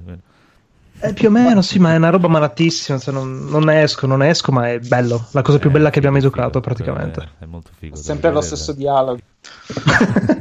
Ma dopo 200 ore aggiunge ancora meccaniche? Oppure... Ah, voglia, ma lascia stare, il tutorial dura 100 ore. Non puoi usarci neanche. No, meraviglia. Va bene, allora, poi passiamo al Codolo, che anche lui mi sembra che fa presto. Cosa hai giocato? Sì, niente. Ho passato il tempo a disegnare il mio fumetto e quindi... Attenzione, signore. Fumetto che Edoardo ha visto in anteprima. Attenzione, gli hai detto guarda. Vabbè, allora io con Edoardo ci ho dormito assieme, quindi esatto. Con voi ancora no, quindi è un fumetto su una storia gay, mi stai dicendo? Su Shiul. Sì, beh, cioè tutta quella che... Ogni cosa che io faccio è gay, quindi non è che non è una novità. Bello. Però in questo caso sì, potrebbe essere una storia gay, effettivamente. Però non faccio spoiler, quindi. Ma è un gay un po' diverso. Ok. Edoardo, dici qualcosa, dacci un giudizio ciucciù, così, facendo capire ma senza far capire. Oddio, allora sì, potrebbe essere gaio, sì, potrebbe essere bello, molto moderno. No. Molto adatto ai tempi. È una cosa molto attuale, è molto fluida. C'è Finocchi che si inculano con le mascherine, tipo. Vecchio, togli le mascherine. No, ma non si può togliere le mascherine. Esatto. Ma poi l'inculata è roba vecchia, devi essere più fluida adesso. Esatto. Non stai pensando quadrimensionalmente. Ok, allora diciamo che più o meno avete sondato il terreno, però dovete fare il passettino in più. Quindi sì, esatto. Io ti fotte la mente, non ti fotte più fisicamente. No, sono due tipe con lo strappone. No, bucacche, si tratta di bucacche. Questo è ancora più vecchio. Di merda in scat shop. Se c'è lo scatto lo compro subito. Vabbè, comunque, beh, c'è un bagno pubblico effettivamente, quindi guarda, già hai messo più hype dei giochi Xbox presentati. Sì, infatti lo voglio subito. Allora facciamo così, quando avrò se mi finito le matite, che ormai non manca tanto perché io più o meno le ho abbozzate, e quando Edoardo, Conigliastro, Marco mi scriveranno dei testi, i dialoghi bellissimi, magari lo metto in anteprima per i donatori Patreon, così dai 20 euro in su ovviamente. Guarda che a proposito, ti ho detto che ho trovato la tavoletta grafica, quindi quando facciamo delle cose di colore appena avrò uno scanner volentieri. Signore e signori, qua i progetti avanzano, qua siamo menti vulcaniche, cari voi. Va bene, altro che Stan Lee. Ma c'è un ray tracing almeno? Orca no. No, allora va bene. Edoardo c'è Indivisible, esatto. Ok, Federico. Io come ho scritto non ho un granché perché l'ho proprio fatto poco questa settimana. Non è che il gioco dei cacchi, abbiamo fatto un cazzo nessuno. Abbiamo già finito la puntata. Ho giocato in coop con gli altri, con Enrico che vi saluta ancora e gli altri due soliti delle nostre serate coop a World War Z. Però cioè, veramente impestato ancora come l'altra volta. Sapete che mi sono lamentato che non c'è il checkpoint e tutto, anche stavolta abbiamo provato tre almeno a fare una missione e non ci siamo riusciti. Allora dopo, quando abbiamo chiuso, che Enrico comunque doveva lavorare il giorno dopo, si è staccato presto, e ho provato a farla in solitaria con i bot. Cioè praticamente da Dark Soul diventa Skyrim, cioè si è finita da sola la missione. Ho anche pensato, no aspetta, ne provo un'altra, aumento un po' la difficoltà perché è veramente facilissimo. Cioè, se uno ha provato questo gioco da solo non ha idea di cosa possa essere farlo in coop in quattro. Forse sono gli altri con cui giochi che sono dei cani assurdi a giocare, sono brocchi. Non lo so. No, è proprio le orde, quanti zombie arrivano, è tutto bilanciato in un modo assurdo, perché a parte che con i bot ti stanno sempre attaccati, quindi se c'è uno di quegli zombie grossi, tipo che sono quelli che ti prendono alla sprovvista, tipo si chiamano lurker, che ti prendono proprio, escono da dietro a un angolo che tu giri e ti buttano a terra e ti tengono lì a terra finché non sei morto, se non viene un tuo compagno a salvarti. E quando sono quei bot, cioè ti butta a terra, non fai neanche il tempo di accorgerti di essere a terra che ti hanno già salvato. E anche quando arriva quello grosso, tipo lo zombie corazzato in tenuta antisommossa, che ti prende, ti butta per terra, ti sbatte proprio come se fosse Hulk con Loki, tipo quasi. E anche lì continua a sbatterti fin quando non sei morto, finché non ti vengono a salvare. E anche lì appena ti prende ti salvano subito. E quindi è proprio molto più facile già per queste cose. E poi la quantità di zombie che ci sono è molto più bassa e riesci benissimo a non far scattare le orde, perché tu hai la pistola silenziata sempre, quindi tu vai avanti piano piano con la pistola silenziata, sembra quasi giocare a Metal Gear a un certo punto. e quando tipo alla fine, nell'ultima parte di missione, quello più incasinato, devi sia difenderti tu, che c'hai gli zombie che escono proprio dalle fottute pareti, e anche difendere, non so, il treno, l'elicottero, quello che è, perché comunque dopo devi scappare, devi difendere anche una cosa oltre a te stesso e i tuoi compagni. E quindi quando giochi con i bot io ero tranquillissimo che sparavo, tipo non si chiama, c'era un elicottero che stava per decollare, devo difenderlo, l'elicottero, stanno rompendo l'elicottero, presto, e io sparavo all'elicottero, e alle spalle quelli zombie che venivano vicino a me per uccidere me non mi beccavano, perché c'avevo i bot che mi proteggevano benissimo.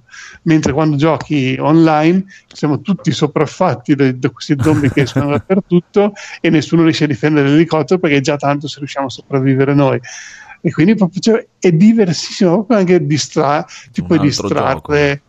Sì, sono andato a raccogliere le munizioni, proprio un gioco tranquillissimo. E facendo queste due missioni da solo ho fatto talmente tanti punti che ho potuto potenziare il mitragliatore, quindi quando giocherò di nuovo con gli altri avrò un mitragliatore.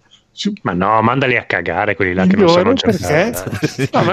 siete scarsi. No, perché è un gioco, secondo me, che sono quelli bilanciati per fare le missioni tipo 100 volte sì. E potenziare la cosa, quindi magari per chi è appassionato di questi giochi forse è normale che se lo gioca tutto da solo, arriva alla fine del gioco, la campagna se la fa in singolo coi bot e poi dopo ha tutti online, i potenziamenti, alcuni potenziamenti, dopo va online e lo rifà con... perché tra l'altro abbiamo notato che ci sono, nelle mappe sono dinamiche, quando siamo morti abbiamo rifatto la stessa missione e tipo a un certo punto nella mappa invece di dover andare a destra per una casa siamo dovuti andare a sinistra giù nel porto e passare da un'altra parte, quindi anche quando tu muori lo devi rifare, ci sono dei cambiamenti. A un certo punto c'erano delle torrette automatiche che noi potevamo hackerare e far sì che sparassero agli zombie. Nella volta dopo che abbiamo rigiocato queste torrette non c'erano più, quindi ci sono proprio delle cose dinamiche che da partita a partita cambiano e quindi ti rendono anche meno monotono il dover rifare tutto. Però vabbè, insomma, è un po' così come gioco, un po' strano, non... mi lascia sempre insoddisfatto. Per fortuna che dopo ho fatto quelle due missioni da solo in easy mode e alla fine sono andato a letto contento, se no veramente arrivare alla sera senza ti rendi conto che non hai fatto niente, sì, mi ha intristito, andavo a letto tipo un coito interrotto, non lo so, nervoso. Vabbè. Poi, però ci siamo dimenticati di Indovina il ciucciù. La cosa più bella dopo il riassuntazzo. Solo che è veramente semplicissima questa cosa, perché allora ve la faccio su due cose, così è. Uno è un gioco e uno è un film, così ne facciamo due, perché è veramente semplice questa sera, perché giochi ce ne sono pochissimi, però era bella la recensione, solo che si capirà subito, però. Allora, taglio delle parti perché sennò è proprio esplicita. Se questo è un gioco ... per cui vale la pena acquistare ... allora siamo alla frutta. Acquistato e dato indietro, grafica pessima, su Nintendo Switch a confronto farebbe ridere, giocabilità discutibile, online inesistente. Ma a cosa servono questi titoli alla fine? A non vendere le console? Ecco a cosa. Oddio. Allora sarà sicuramente un'esclusiva, perché serve a far vendere, quindi a non far vendere Switch. Non lo so. È difficilissimo. Vabbè, andiamo avanti, signore e signori. Chi vuole andare? Rimasti Conigliastro e Daigoro, prego. Io sono veloce, io sto continuando a giocare a Daymare, sto continuando a giocare ad Hollow Knight, sono a 100 ore su Hollow Knight, spero di finirlo prima o poi. Numeri che mangi per la testa. Non facevo 100 ore, come ho detto il fuori onda, dai tempi di Death Stranding, quindi anche perché io sono poi autistico, mi devo fare tutte le secondarie, le terziarie, le sestine, le cinquine. Poi sai come sarebbe stata contenta la tua professoressa di geografia? Sì, tantissimo. Quelle secondarie e terziarie. Sì, infatti. E poi, ma perché la barbabietola da zucchero? Volta che devo parlare ovunque. Il mio gatto si attiva. No, stavolta è tranquilla sulla. L'hai chiamata Alexa? Sì. E poi io sto provando tramite l'aiuto di un mio grandissimo amico di nome Marco. Proprio no, beh, a parte che no, non mi fate parlare delle mie cose personali. Detto questo, perché voi lo sapete, ma voi ascoltatori no, a meno che non mettiate. Ma l'hanno capito. Amico. Te lo leggono in faccia. Sto provando Astral Chain grazie a Marco, perché non so, perché i soldi li spendo io per Hyper Light Drift, ma non per Astral Chain, che costa ancora 60 cocuzze. Esclusiva Switch, Platinum Games, super picchiaduruzzo di cui Marco, sì, con i disegni di Masukazu, quello lì. Esatto. maestro. Non è che tutte le volte riuscite a fare qualcosa di mazzo cazzo cazzura, perché è un dio in ogni dove. Esatto. Su questa podcast parliamo di tre cose. Non riuscite a fare una cosa mazzo cazzo cazzura, The Witcher 3 e piselli. Esatto. Allora sono 4. E picchiaduro, sono 5. Sì. Non puoi fare NG Plus se Tsushima è nell'alto dei nostri cuori. Comunque questo Astral Chain sembra figo, ancora però non l'ho giocato a fondo, anche perché io non trovo la Switch comodissima per questo tipo di giochi. Però tutta la storia degli stand, perché alla fine sono degli stand, la grafica in cel shading, anche perché questo si può permettere Nintendo Switch, l'ambientazione futuristica mi fanno propendere per il fatto che sia un gioco abbastanza bello, però ovviamente essendo all'inizio il sistema di combattimento ancora credo non si sia aperto recentemente. Ha anche delle sezioni di guida che io odio in qualsiasi gioco. Però sì, ma ce n'è una all'inizio e basta. Ah, ecco, bravo, perché questa si fa veloce, vai avanti, insomma, è un po' inutilina. Però il combattimento... No, ce n'è anche una più avanti, ce n'è due in tutto il gioco. Che sono due, non sono... No, no, no. Che lo devi usare per forza per muoverti alla GTA, va benissimo. Il combattimento, beh, il classico Platinum Games, è molto Bayonetta 2. Quindi è assurdo che con pochi tasti riesci a concatenare delle combo assurde. Italiano questo sconosciuto. Non è così incredibile. In Assassin's Creed lo fai con un tasto solo. Assassin's Creed gioca da solo. Tu puoi anche andare a pranzare e tornare, hai già fatto le missioni. Certo, quanto sia profondo il sistema di combattimento ancora è tutto da stabilire, perché i picchiaduro vanno giocati con calma, anche quelli a scorrimento, però sembra una bella esclusiva Nintendo, una di quelle che vale la pena comprarle per prendere la console, cosa che io non ho fatto. Niente, scusate. Ok, Daigoro. Io ho giocato con un mio amico che sta in Australia. Abbiamo pensato, vabbè, troviamo un gioco che possiamo condividere. Sì, è un mio amico di infanzia che si è emigratis. E vabbè, praticamente è andato. Cioè abbiamo deciso, dovevamo trovare un qualcosa che possiamo giocare insieme. Io ho la Play 4, lui ha l'Xbox. E però, appunto, con la questione che c'era Xcloud Beta, diciamo che mi sono iscritto e mi hanno accettato. Abbiamo scelto Sea of Thieves.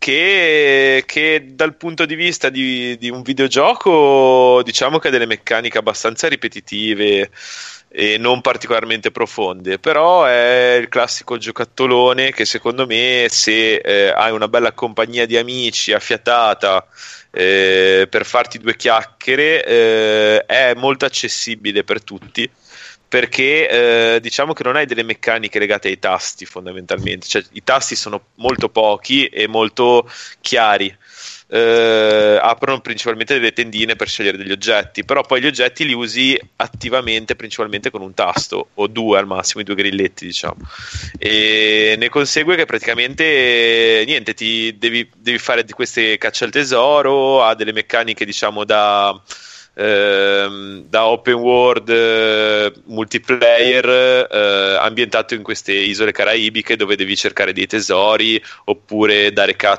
la caccia a dei teschi pirata malvagi, oppure appunto nel mentre che fai delle ricerche ne trovi delle altre, giri con questa nave e hai tutto proprio, cioè come se fosse una nave, non dico vera, però comunque cioè, con le meccaniche molto chiare, nel senso che devi attivamente tirare sull'ancora, attivamente tirare su e giù le vele, girare gli alberi in maniera che siano orientate verso il vento e muovere il timone e fare tutta la pianificazione attraverso la mappa per cercare di capire in che direzione devi andare per trovare le isole, dei tesori. Diciamo è divertente, non so se qualcuno di voi l'ha mai provato, è divertente ma ripetitivo, quindi diciamo che va bene fino a che appunto è una scusa. Sì, no, ma finché, cioè, Esatto. È una scusa. Secondo me è un gioco che va bene se hai una compagnia e ti puoi fare due chiacchiere mentre che giochi, e si presta molto più ancora di Borderlands o altri giochi molto famosi multiplayer, perché appunto riduce le distrazioni, semplice, puoi chiacchierare e via. E anche il fatto che le meccaniche siano così semplici ti fa arrabbiare il doppio quando l'altro sbaglia. Comunque diciamo che parlando in cuffia è molto più immediato. Dici: oh, girami la vela, oh ma dove stiamo andando? Ah, guarda che quella gomena. Sì, nel senso sì. Poi, cazza la randa. Assolutamente sì. Poi vabbè, partono sulle supercazzole divertenti tra amici, quindi è molto divertente da quel punto di vista. Buono, ci sta. Allora, signore e signori, indovina il ciucciù. Di che gioco era la recensione? Astral Chain. Assolutamente no. Secondo voi era Astral Chain, vi dicevo Nintendo Switch, è chiaro. Infatti la recensione titola proprio titolo ridicolo. Si chiama la recensione: se questo è un gioco rare per cui vale la pena acquistare un Xbox One X, allora siamo alla frutta per Microsoft. Acquistato e dato indietro, grafica pessima, su Nintendo Switch a confronto farebbe ridere. Non capisco proprio molto il senso di questa frase qui, però vabbè. Sì, vabbè. Giocabilità discutibile, online inesistente, una sorta di game party con gli amici. Ma a cosa servono questi titoli alla fine? A non vendere le console? Ecco a cosa. Comunque, se posso un attimino dare una piccola risposta senza stare a sindacare, prego, perché evidentemente è un cretino infame. Graficamente il mare è reso in maniera meravigliosa, sì, è probabilmente il mare più bello che abbia mai visto, è veramente bello. Vabbè, ma tu abiti in Liguria però. Sì. E abbiamo anche Camogli quest'anno ha preso anche la bandiera blu per il terzo anno consecutivo. Sì, vabbè, anche Lignano ha preso la bandiera blu, però ci vuole coraggio per fare il bagno a Lignano. Tra un po' anche maniaco, dai. Comunque è una parola bellissima, Camogli. Sì, è vero. Fa già appetito. Ci sta, esatto, è vero. Camogli. Allora, ma sapete perché si chiama Camogli? Tiro un piccolo aneddoto. È la casa delle mogli. Esatto, perché era un paesino che era un porto di marinai, e quindi le case sono tutte colorate diverse. Infatti la passeggiata a mare sono tutte delle palazzine alte, tutte di colori diversi, tutte attaccate, e erano tutte di colori diversi, perché così i marinai quando tornavano a casa capivano dove era la moglie e potevano dare un'occhiata per vedere se gliela stavano trombando, perché non si ricordano dove abitano i marinai, per vedere, riconoscere subito la finestra, capito? Okay. Ma perché comunque le vedi da lontano, no? È tutta una golfo grosso, sono tutte simili, sono tutte attaccate, è tutto un muraglione. Cazzo. È la stessa cosa esatta che dicono di Burano. Va bene, io non ho giocato niente, ma signori e signori, ci sono notizie su questo nuovo Evo 2020 online, siete contenti? Sì. Hanno dato 2 o 3 notizie su come funzionerà, nel senso che lo spalmeranno invece che in un weekend come facevano sempre, che tutti a Las Vegas e via quel weekend dalla mattina alla sera si gioca, venerdì, sabato e domenica eliminazioni e via tutto, semifinali, finali, lo spalmeranno in 5 weekend da luglio, praticamente tutto il mese di luglio e il primo weekend di agosto le finali, e fanno tutto online, e praticamente questo comporta l'eliminazione di Smash Bros dall'Evo online, perché l'online di Nintendo è ingestibile assolutamente, è improponibile giocare online con questa cosa. Però non importa, c'è il gioco dei cavallini che si pestano, quindi non importa il resto. Il resto è che proprio per collegarsi ci mettono la lingua, per collegare la Switch alla wifi devi infilarci la lingua come nei telecomandi di 20 anni fa. Sì, i problemi sono 2, dicono proprio, già l'online e il netcode di Smash Bros fanno cagare, proprio cagare, una delle cose più brutte che si sia mai viste. In più la console anche in dock station non ha un cavo Ethernet, la puoi collegare solo wifi, è improponibile giocare un picchiaduro a livelli professionistici collegato col wifi. Ho detto: ascolta, niente, andate a casa e basta. E però effettivamente, cioè, non si sono neanche lamentati, neanche la community di Smash ha avuto il coraggio di lamentarsi, perché sono consci di questa cosa e hanno detto amen, giocheremo il prossimo anno all'Evo. Però invece hanno richiamato Mortal Kombat 11, che era stato denigrato prima perché era troppo violento, no. Poi si sono accorti che devono fare il torneo online e hanno detto chiamiamo il gioco che ha l'unico gioco che ha un online decente al mondo, che è Mortal Kombat 11, perché tu puoi tranquillamente anche oggi giocare con un giapponese, con un americano senza problemi, e addirittura in wifi, e non dà nessun problema, è proprio una bomba quel gioco lì. E anche Killer Instinct hanno richiamato, perché è il secondo gioco con il netcode migliore dell'universo. E poi, togliendo, praticamente doveva fare un mega cameo il ritorno di Marvel vs Capcom 2, che però anche quello era sul Sega Saturn, che lasciamo stare, giocato online è improponibile. E hanno chiamato proprio qui Skullgirl, hanno richiamato, e il giochino di Fighting Earth, come si chiama quello dei cavalli, non mi ricordo, che me l'ha regalato Federico, ancora lo devo provare. Sì. Fighting Rage mi sembra. Earth Fight, sono i mini pony che si picchiano, che è sembra fichissimo, bellissimo. Sembra bellissimo, e anche quello dicono che ha un netcode della Madonna.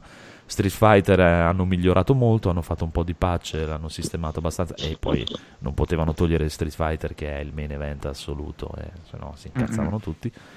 E niente, vedremo adesso, nelle settimane daranno gli annunci proprio di come funzionerà. Comunque vi volevo avvertire che molti tornei sono open, quindi nei giorni dell'Evo se andate online potete partecipare tutti, capito Codolo? Sì, vabbè.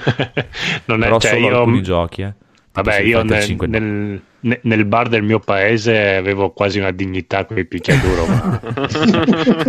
Allevo quei riflessi di un quarantenne poco allenato, sì, non eviterei. Non ho una dignità neanche da solo italiani. In casa mia, sì, poi, esatto. Ti dico, non ho una dignità neanche da solo a casa mia, e quindi non ci penso minimamente proprio. Aspetta, però... ho sentito che parlavate di riflessi, intendevate ray tracing, vero? Sì, esatto. Sì, probabilmente, esatto. Guarda, sì, ho più ray tracing che riflessi. No, mi piacciono, però le lascio fare ai professionisti, le robe da professionisti, diciamo, e vedremo, dai, chissà. Una cosa ci buona... vuole control e ray tracing.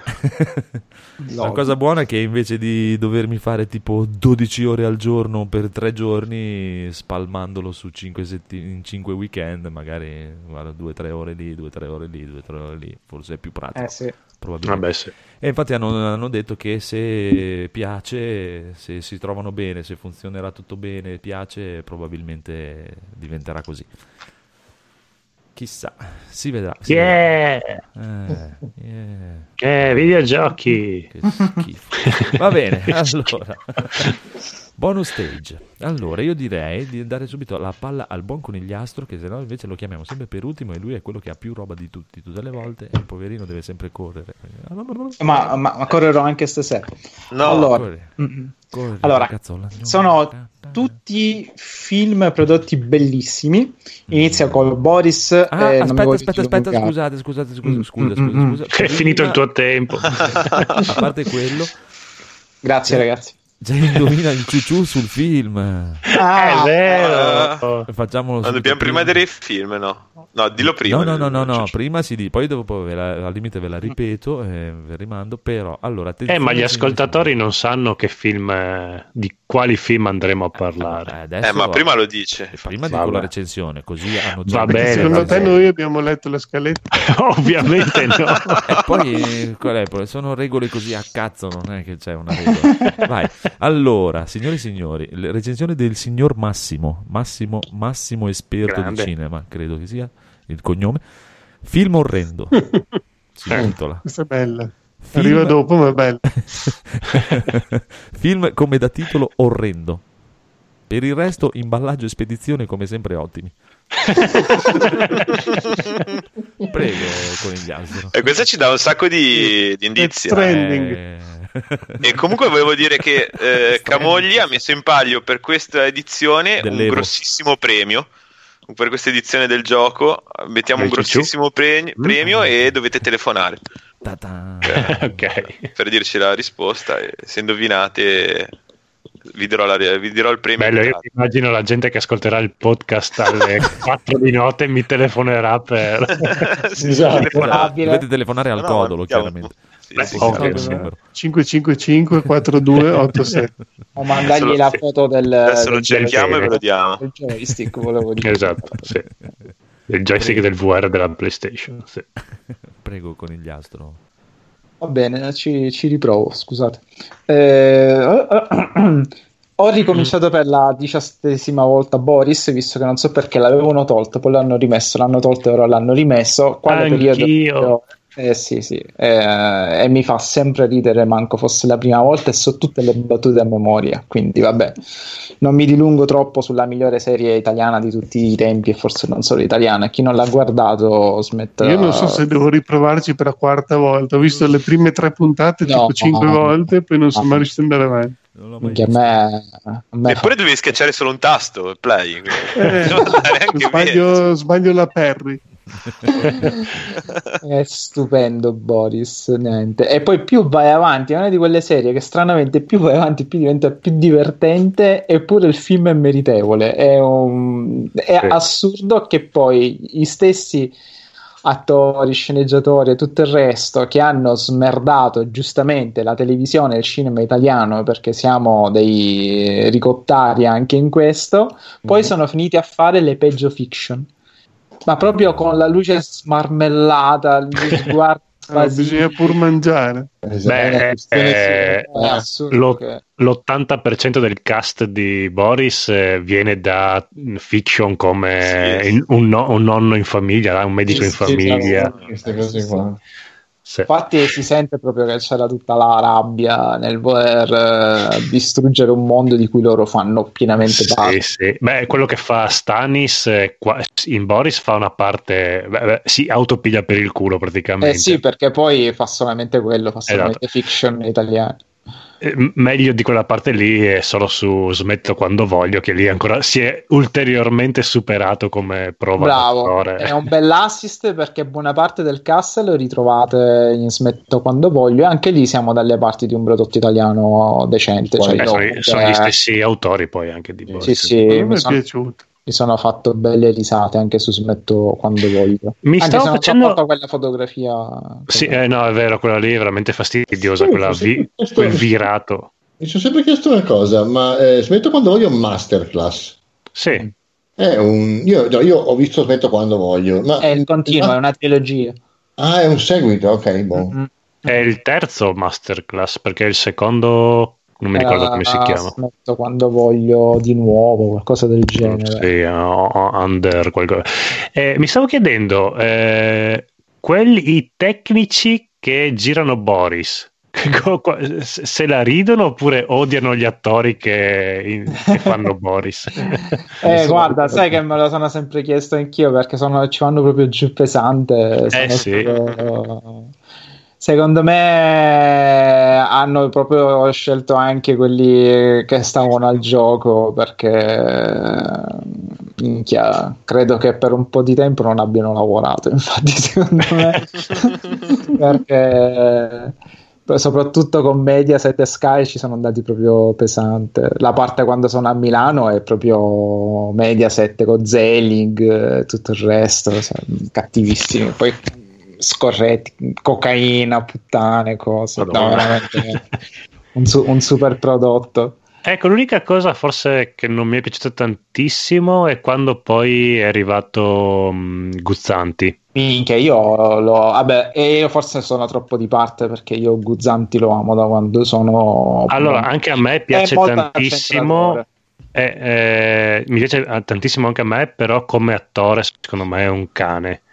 Sì. Poi è geniale per le battute, per quello che vuoi, però cioè, la sorella è bravissima, proprio attrice, brava, ogni volta che fa un film, cioè, ci metti mezz'ora.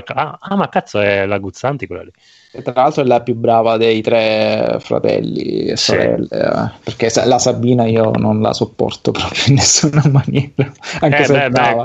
È come il fratello per me, belle idee, però dopo non so ma lui è un grande negli spettacoli, perché ha inventato un sacco di personaggi, però poi nei film non rende, hai ragione, no. Fa se stesso praticamente. Invece la sorella proprio in Boris si vede che sa recitare, ha delle espressioni, ti avvince, che poi anche i due attori che fanno i cani della fiction, no? Corinna e Stanis, ma sono bravi a recitare. Sì. Cioè, porca miseria, perché non è facile recitare facendo schifo, cioè, perché poi quando invece fanno i personaggi sono bravissimi, quindi proprio uno dei migliori prodotti. Purtroppo però all'inizio invece a me non piaceva tanto perché era una scopiazzatura di Scrubs palese.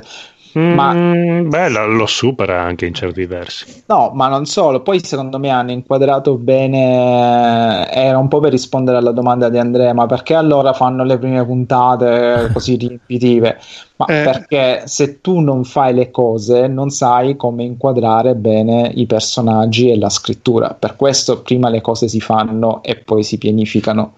Il classico fai piuttosto che stare lì troppo a pensare, perché sennò rimarrà nella tua testa. È come quando inizi un libro che magari poi prende tutta una piega differente, o un fumetto come nel caso di Codolone, cioè hai le idee, però solamente mettendole su carta, vedendo come si sviluppa la storia, anche le reazioni da parte del pubblico, incominci poi a dare una forma. Quante serie hanno avuto molte stagioni e la prima era così così e poi prende tutta un'altra direzione, magari dettata dai favori, soprattutto sul comico. Sì, soprattutto sì, vedete, il percorso inverso l'ha fatto Big Bang Theory, in cui le prime serie sono carine, poi sono andata la merda più assoluta perché sono diventati dei cliché di se stessi. Non sono molto d'accordo con quello che stai dicendo, ma ci sta, se le tengono però ci sta. Un'idea, ma non certo sul fatto che quest'idea ha bisogno di metà del suo contenuto per essere perfezionata. Non devo vedere una serie non devo vedere una storia di 5 serie dove 3 fanno schifo e le ultime 2 hanno ingranato, vuol dire che non sai scrivere. Cioè, ma queste sono serie a lungo spettro, cioè, non è una scusa questa, cioè, non lo so, vuol dire che non sai scrivere, cioè, esatto. Posso capire che tu possa un po', cioè, guarda Breaking Bad, la prima è tentenna un pochino perché ti presenta i personaggi, ma dopo la prima è tutto in salita, quello vuol dire che basse anche Breaking Bad, per quanto io la ami come serie, infatti però... la mia critica non è tanto perché, cioè, capisco che devono iniziare da qualche parte, ma perché devi fare le prime puntate pallose di merda, che è quello che intendo, cioè puoi iniziare una storia decente e poi non lo so, dipende dalla serie. Cioè, io comunque parlo di Boris, che è sempre stato di un livello alto. Boris non lo so, non l'ho mai visto, non dico niente. Però so. Si capiva che è un po' Biascica che fa il custode, l'inserviente di Scraps, il voice over, il stagista che arriva subito. Poi dopo 3-4 puntate hanno inquadrato, hanno fatto vedere che faceva più ridere le stronzate che dicevano gli altri, e soprattutto calcare la mano. Dopo diventa meno importante, infatti non mi piaceva per niente. Ma da subito diventa meno importante. Sì, già dalla terza puntata capisci che i personaggi importanti sono René Ferretti e Stanis. Sì. Stanis è veramente il perno di tutto, perché poi raggiunge vette inarrivabili di surrealismo. Stanis sarebbe l'attore cane? Sì. Ma guarda che poi Stanis diventa un super personaggio che da solo regge la scena, cioè, piccolo spoiler, quando perché lui fa il medico, no, in questa cosa, e quando va al bar una signora gli chiede tipo c'hai i dolori e le cose varie, lui dice va bene, le prescrivo io qualcosa, e praticamente gli ammazza la madre a uno perché non vuole andare a picchiare, cioè raggiunge vette proprio di surrealismo puro, comicità un po' anche brillante americana. Poi lui con questa storia che sei troppo italiano, lasciamelo dire, lo posso dire, Kubrick è un po' troppo italiano, cioè guarda che è geniale, una cosa del genere è geniale, perché poi noi italiani siamo più esterofili. Ma sai che quando ha fatto lì la critica su Kubrick io ero anche abbastanza d'accordo su quello che diceva, quindi È un regista che ci ha messo anni per fare un film, da un film all'altro. Cos'è? È un insicuro. Poi che ha fatto? Ha cambiato ogni volta genere. Cambia genere perché non è capace di farne uno e quindi cambia. Comunque io volevo parlare di Boris 2 minuti e alla fine ci sto facendo la puntata, ma perché è un grandissimo prodotto veramente, dategli, cioè mi pare assurdo, però dategli una possibilità. E anche il film merita, devo dire che anche il film merita, perché prende in giro i cinepanettoni che vuole fare film, vabbè. sì. Madonna mia. Vabbè, comunque poi parlando di cose un po' che non sono serie TV, allora scusate, solo un'ultima cosa, dove è adesso Boris in streaming? Netflix. Su Netflix completo, sì, okay. Hanno rimesso sì, anche il film trovo. Ma che poi Boris era di Sky? Sì. Ah, perché non se l'è tenuto Sky? Si vergognano, No, non c'è, è su Netflix. Poi erano scaduti i diritti e li hanno ricomprati, perché è un prodotto che fa sempre, che spacca sempre. Sì. E tra l'altro si vocifera, non so dove, non mi ricordo, forse su Netflix, perché prima era su Prime Video e hanno tolto i diritti e dovrebbero rimettere Seinfeld. E mi rode il culo perché lo volevo recuperare, ma l'hanno tolto da Prime Video. Vabbè. Detto questo, ho visto, ricollegandoci ai Fantastici 4, non so se vi ricordate che il film dei Fantastici 4 fu un mega flop micidiale. Ma quello nuovo? Sì, quell'uomo che poi parliamo di 5 anni fa, e c'è stata una bellissima fumetto recensione di Leo Ortolani da parte del regista di Chronicles, ovvero Joe Stranz.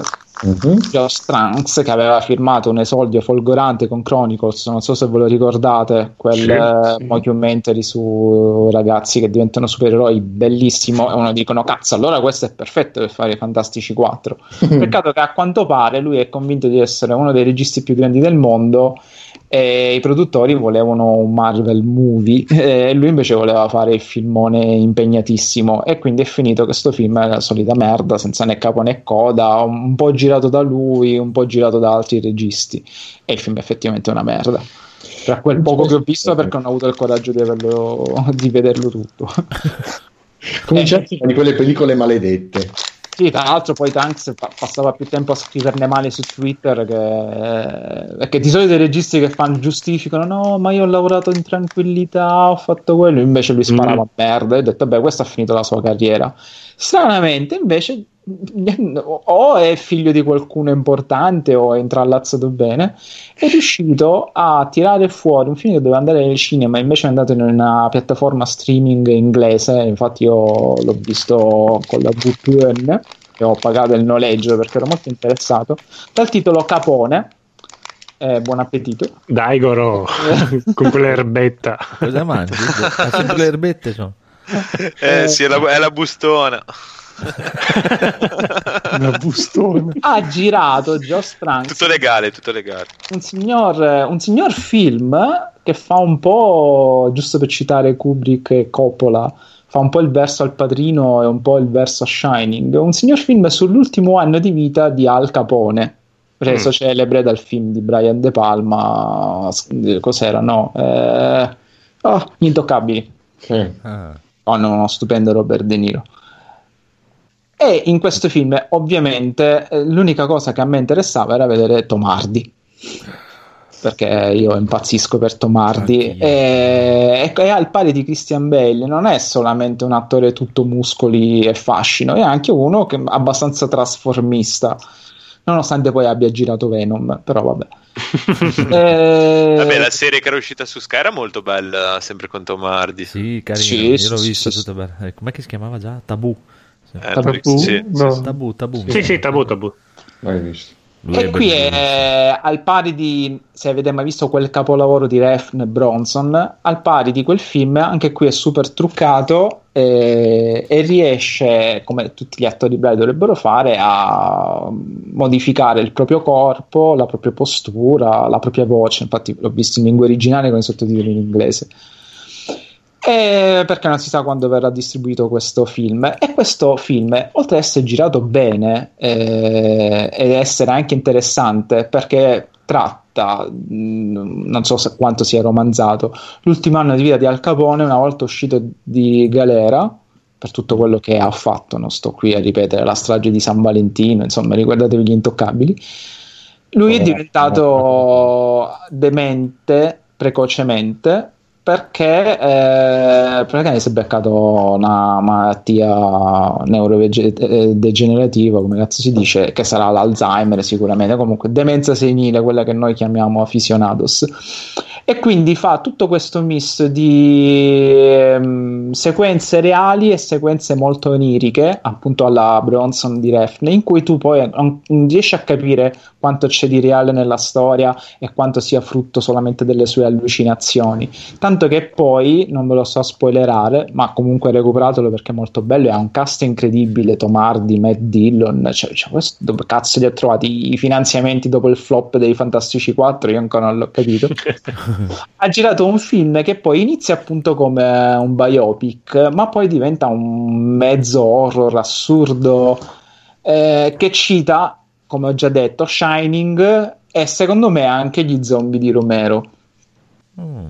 E poi c'è Tom Hardy, insomma penso di avervi già detto, ed è divertente perché poi, essendo lui un italiano immigrato, all'inizio del film, ma anche buona parte del film, sentite Tom Hardy parlare un pessimo italiano okay. Che poi viene sottotitolato in inglese ovviamente, e tipo lo senti dire: io non sono mica stupido. Sì, anche a me ha ricordato, perché vuol dire che effettivamente gli inglesi non azzeccano mai gli accenti delle parole italiane. Vabbè, l'italiano è una lingua abbastanza ostica da padroneggiare, sì. Poi mi rompono le palle per The Witcher, ciao Biggio che ci ascolta dal cesso. Ed è troppo divertente che lui fa quella vocetta rauca e poi ogni tanto ci becca un ti ammazzo, poi vabbè ha anche delle belle sequenze di massacro, perché poi alla fine lui ha il capone, e quindi niente, è un film molto bello. Poi sarò velocissimo per gli altri film, sono tutti film eccezionali nel loro ramo.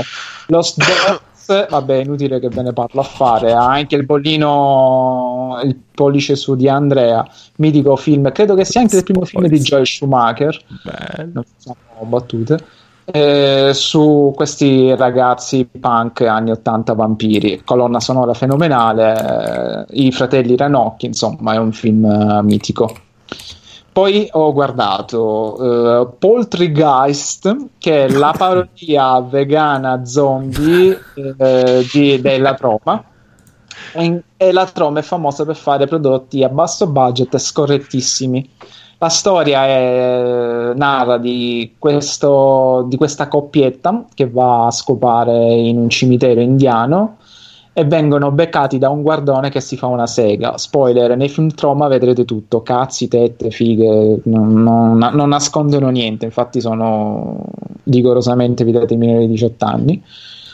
E la ragazza deve andare 6 mesi in un college e quindi si salutano, amore eterno e cose varie. Quando lei ritorna è diventata lesbica, e sul cimitero indiano hanno costruito un fast food, il classico McDonald's, e quindi il ragazzo, per ripicca nei confronti della sua ex che è diventata lesbica e partecipa al movimento attivista gay contro i cambiamenti del clima, dove c'è tutto un gruppo, una congrega di persone che manifesta contro l'apertura di questo fast food sul cimitero indiano. Lui per ripicca quindi diventa una cassiera del McDonald's.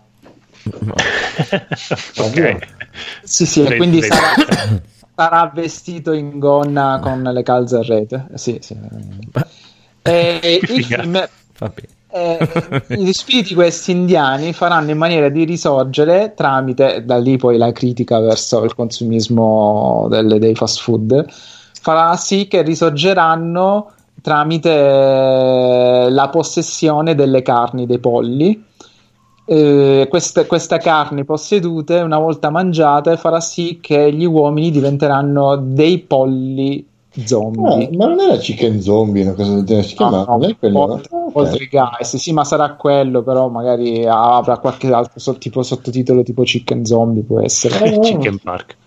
Ed è un film veramente scorrettissimo, un po' mi ripeto perché sembra quasi la recensione di Zombie Ass, ma a confronto Zombie Ass è un film per educande, veramente peni che saltano, redneck che si scopano polli surgelati che poi strappano loro il pene, com'è che si chiama il film? Poltergeist, che è la parodia di Poltergeist, è una cosa veramente fra il disgustoso, il trash e il geniale. Tra l'altro un po' come Hitchcock, il regista partecipa durante il film, fa una parte meravigliosa anche lui. E tra l'altro la prerogativa dei film Troma è che sono anche dei mezzi musical e ha delle musiche semi country stupende con dei testi deliranti. Ecco,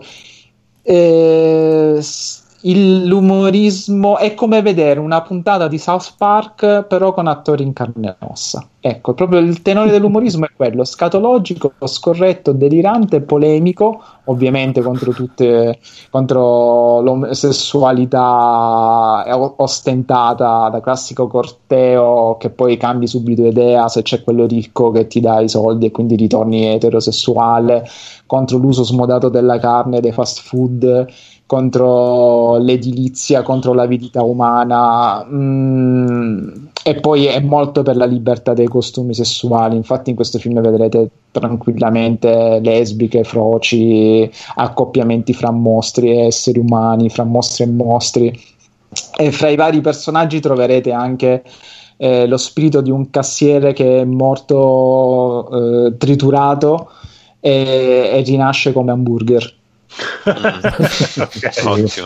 Questo è il tenore del film. È un film geniale, veramente geniale, ma super scorretto. Bisogna avere un certo stomaco per guardarlo, però ne vale la pena, anche perché vedrete tante belle tette, tanti bei culi. Ma si può trovare oppure è difficile? No, lo trovi nel deep web. Questi sono film che ti compri in DVD se sei collezionista e appassionato del genere. Okay. Non lo trovi in nessuna piattaforma streaming, purtroppo, perché sono veramente cattivi come film. Ti ripeto, è come vedere una puntata di South Park con attori in carne e ossa. Infatti mi chiedevo dov'è che potevano darlo, perché tra l'altro la Troma produsse il primo film di James Gunn, che è Romeo e Giulietta, ok, che è la parodia di Romeo e Giulietta, e produsse il musical degli autori di South Park, che è Cannibal the Musical, ed è anche quello stupendo. Cioè, ogni film prodotto dalla Troma, a partire dal mitico Toxic Avengers, una volta è stupendo. Poi un po' negli anni si sono persi, anche perché ormai Kaufman ha anche la sua età, però tutti i film Troma sono incredibili, nonostante abbiano dei budget ridicoli, ma poi hanno gli effetti speciali veramente fatti bene. E finisco con una pietra miliare del genere horror metacinematografico e slasher, che è Behind the Mask: Rise of Leslie Veronen.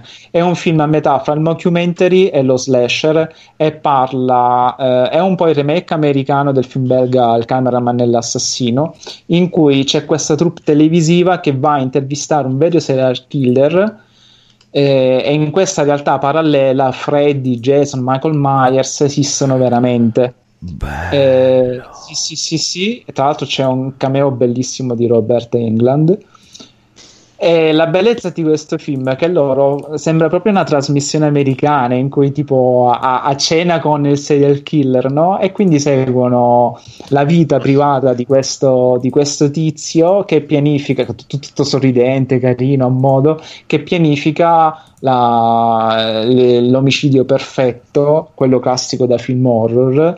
E questo film è molto importante, a parte perché ha un bel ritmo, è molto divertente, non annoia, non è barboso, però si rifà su dei saggi importanti, scritto da una professoressa negli anni 70, quando ancora si iniziava a creare una bella saggistica sul genere horror, che veniva ancora etichettato come genere stupido per ragazzini. partendo poi dalla svolta fu Wes Craven e Tobe Hooper, eccetera eccetera. Le colline hanno gli occhi. Le colline hanno gli occhi, l'ultima casa a sinistra, e soprattutto non aprite quella porta. Sì, questa professoressa, fra le tante cose che ha teorizzato sul genere horror che influenza i costumi sociali, ha teorizzato anche, concretizzato la figura della Final Girl, che ora negli anni 2000 è sulla bocca di tutti. Negli anni 80-90 era un concetto abbastanza nuovo. Non ve lo so spiegare, guardatevi il film, è molto interessante. Poi dopo la prima metà mockumentary diventa uno slash vero e proprio alla venerdì 13. Chi è amante del genere godrà in maniera pazzesca, e un mio consiglio è seguitelo fino ai titoli di coda. Basta, ho finito, ho ridacci il titolo. Behind the Mask, poi il sottotitolo è Rise of Leslie Vernon. Questo lo trovate facilmente su YouTube in inglese. Io consiglio la versione in inglese perché il doppiaggio italiano fa schifo al cazzo, è terribile, mamma mia, sembra doppiato da un tizio preso dalla strada. In lingua originale è molto più bello, e con i sottotitoli anche in inglese non sono dei dialoghi, però io vi consiglio di seguire i dialoghi perché vi spiegano tutta la questione della Final Girl, e poi è divertente perché, come vi dicevo, in questa realtà alternativa i serial killer esistono, e quindi c'è anche il rapporto fra i vecchi serial killer andati in pensione e la nuova generazione. Ai miei tempi. Bravo, il discorso è quello, è proprio quello, è ai miei tempi, però non vi spoilerò il discorso perché i dialoghi di questo film sono fra le cose più belle in assoluto. E come dico spesso, non occorre avere i milioni per fare i bei film, occorrono bravi sceneggiatori e bravi attori. A proposito, c'è il meme che gira di su Ozzy che ai miei tempi si poteva mangiare un pipistrello senza che nessuno rompesse le palle. Grande Ozzy, grande. E niente, ha ragione Corrado, parlo troppo, perdonami Corrado. No, hai imparato così tanto che si è svegliato anche Corrado, che ora sono diventato. Va bene, allora Federico, mi intriga tantissimo quello che hai messo, prego. Ah sì, ho guardato con i bimbi, gli ho fatto provare a vedere un bellissimo film d'epoca, diciamo.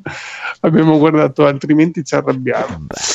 Perché voglio abbracciare veramente, perché appunto era arrivato secondo me il momento di fargli vedere dei film seri. Non fargli vedere i Marvel, queste cose qui dove ci sono delle vere coreografie serie. E quindi abbiamo scelto questo.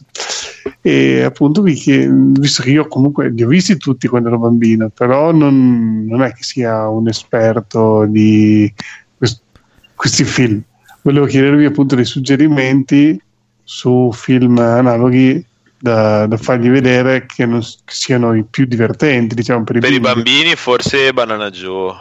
No, devi guardare il top del top, i due Trinità. Bravo. No, per i bambini, i bambini non lo capiscono. Ma per i bambini è semplicissimo. Allora, per bambini anche, bravo, io ti consiglio paradossalmente quelli dove sono separati, ovvero uno sceriffo extraterrestre, poco extra e molto terrestre, esatto. La serie di Piedone, perché c'è sempre lui che salva un bambino. E hanno delle trame molto, molto semplici e scorrevoli, e sono anche molto meno scorretti perché comunque era un periodo in cui si poteva, anche se erano film fatti in serie, erano comunque un po' con la battutina maliziosa, le botte, l'assassino che li vuole ammazzare, Trinità. Però sì, io consiglio quelli, oppure sì, io sto con gli ippopotami. Già i due poliziotti, i due piedi piatti, già era un po', se vogliono più trombare, super piedi quasi piatti, super piedi quasi piatti. No, io consiglio quelli che sono separati. Camicia, l'altro. Io impazzivo per i film di Celentano da bambino, quindi anch'io, io li guardavo tutti, poi si rincoglioniti. No, Pozzetto è Zappio. Devi vedere i film di Pozzetto. Trinità, devi vedere Trinità. Guarda, se vuoi un po'... È un vero western alla fine. Sì, io aspetterei un po' che se lo godano meglio Trinità. Quando vanno dai 10 ai 14. Nella chiesa dei monaci è troppo numero uno proprio. Quando gli aprono il convento, sia lodato il Signore, perché...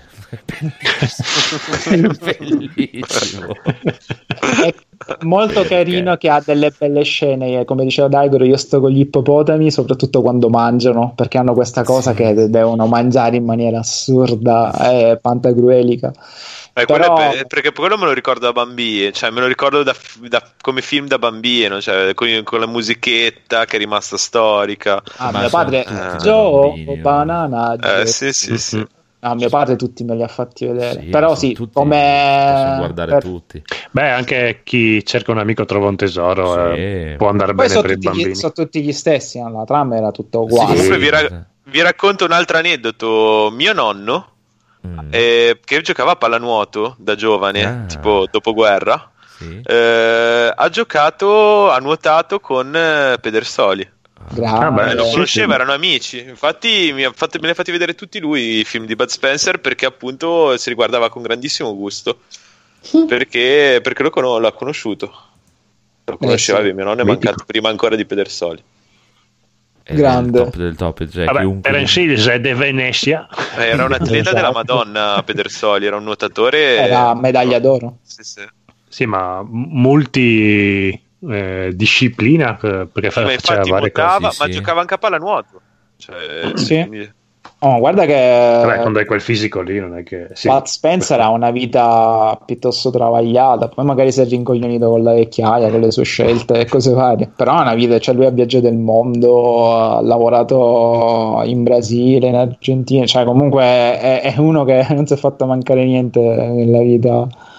Cioè, non era proprio attore, era proprio impersonava se stesso. Anche se secondo me, quando è iniziato la carriera, in cui non lo si riconosce anche perché non ha la barba, poteva dire il suo come attore. Anche in Gli angi mangiano fagioli, che alla fine è un po'... Ma anche i primi western erano molto più seri, tipo Il mio nome è nessuno, i quattro dell'Ave Maria, cioè sono un'altra cosa. Sì, lui nasce proprio... in avanti, mamma mia, top del top. E poi hanno trovato la formula e quindi gli facevano fare sempre la stessa cosa. Prego, vai. No, dico, poi anche... quando si sono separati, le loro carriere comunque sono andate un po' sono geniali, sono. Vabbè, quello del football americano con Jerry Calà. Bomber. Quello è Bomber e Bulldozer sono bellissimi, hanno una colonna sonora. Faglieli vedere tutti, stringili. No, secondo me è perfetto per i bimbi di Federico, lo sceriffo extraterrestre, sono due film e sono perfetti. Io da bambino mi gasavo troppo. Se gli è piaciuto, altrimenti ci arrabbiamo, poi possono vederli tutti. Sì, vabbè, quello è una storia. Altrimenti ci abbiamo. A parte Botte a Natale, che è l'ultimo che fa cagare. Vabbè, grazie tante. Beh, poi fagli anche giocare il videogioco a sto punto. Sì. Già che ci sei. No, va bene, riproveremo con lo sceriffo extraterrestre, che gli avevo fatto vedere tipo l'anno scorso, ma ancora forse non erano pronti. Sì, anche Poliziotto Super più sicuramente gli piace. Quello lì da bambino io l'ho guardato tipo mille. Anche io. Mamma mia, sono proprio chissà se c'è su, perché sto guardando su Infinity e non ci sono tutti, tipo quello non c'era. No, alcuni sono anche su Amazon Prime, vai anche su Amazon Prime, che ce ne sono abbastanza anche lì.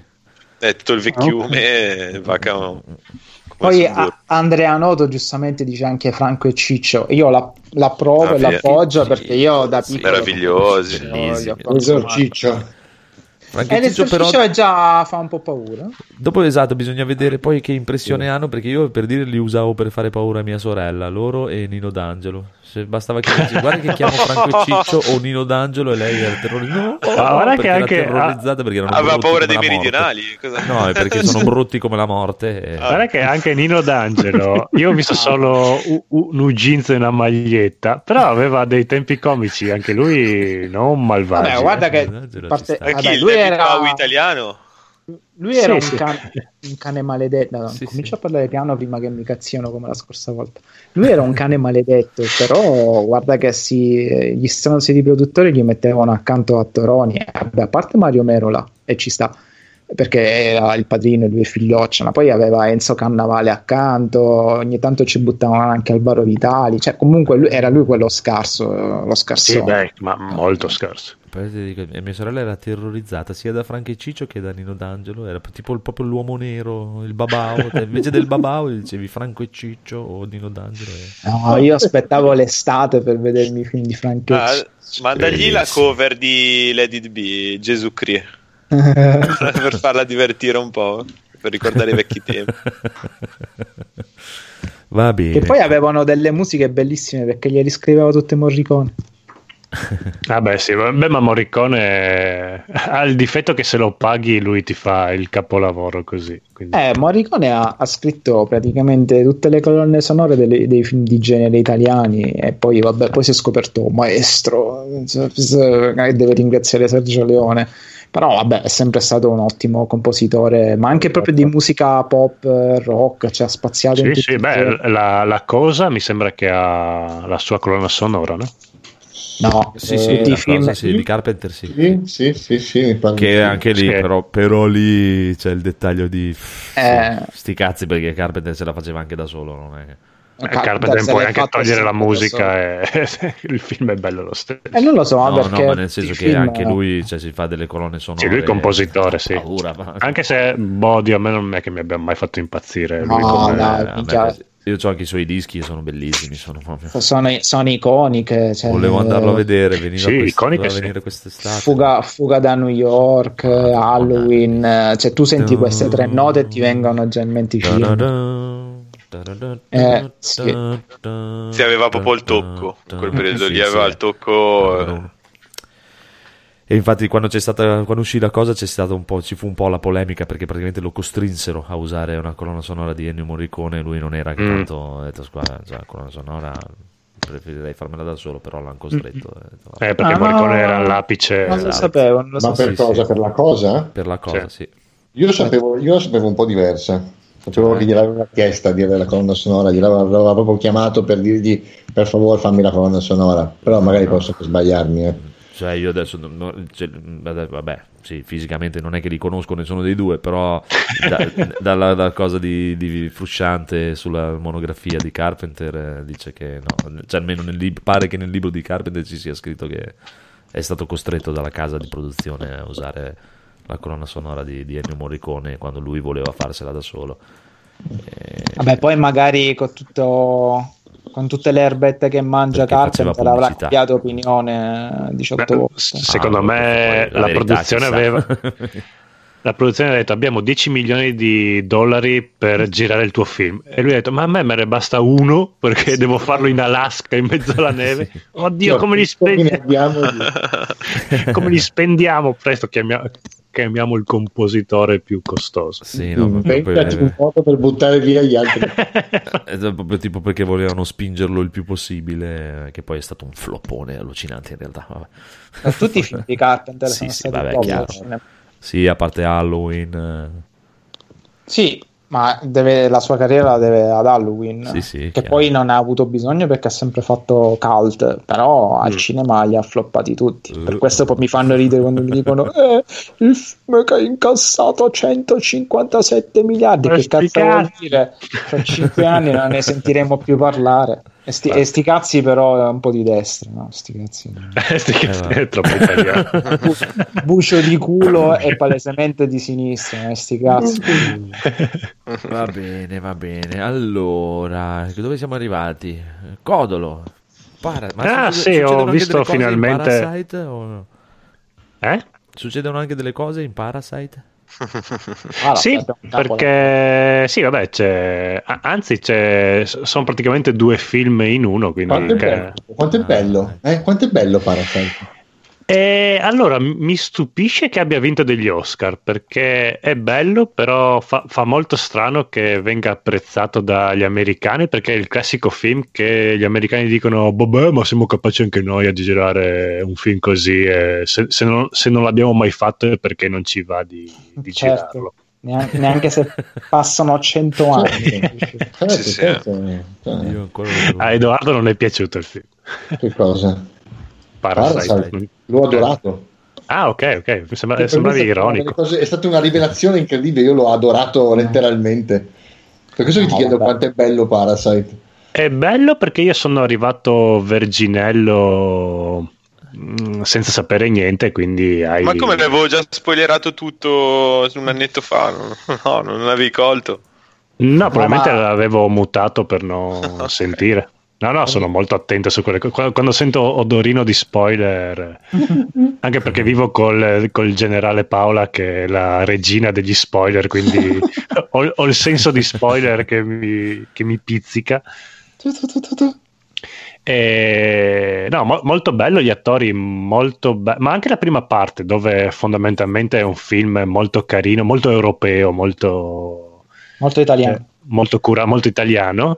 Mm-hmm. E comunque ha un bellissimo ritmo che ti tiene incollato alle vicende. Loro sono dei pezzi di merda e dici cazzo, che faccia da culo hanno ma non sono dei pezzi di merda, la gente che vive alla giornata e ci riesce benissimo.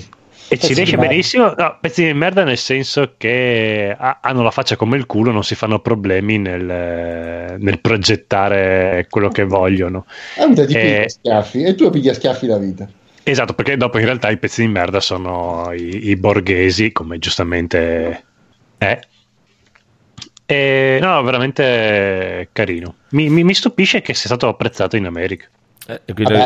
Te l'avevo chiesto perché è stato come... Dai, io ce l'ho lì pronto. E il cicciu? L'ho dato... No, l'ho dato a Mumu, no?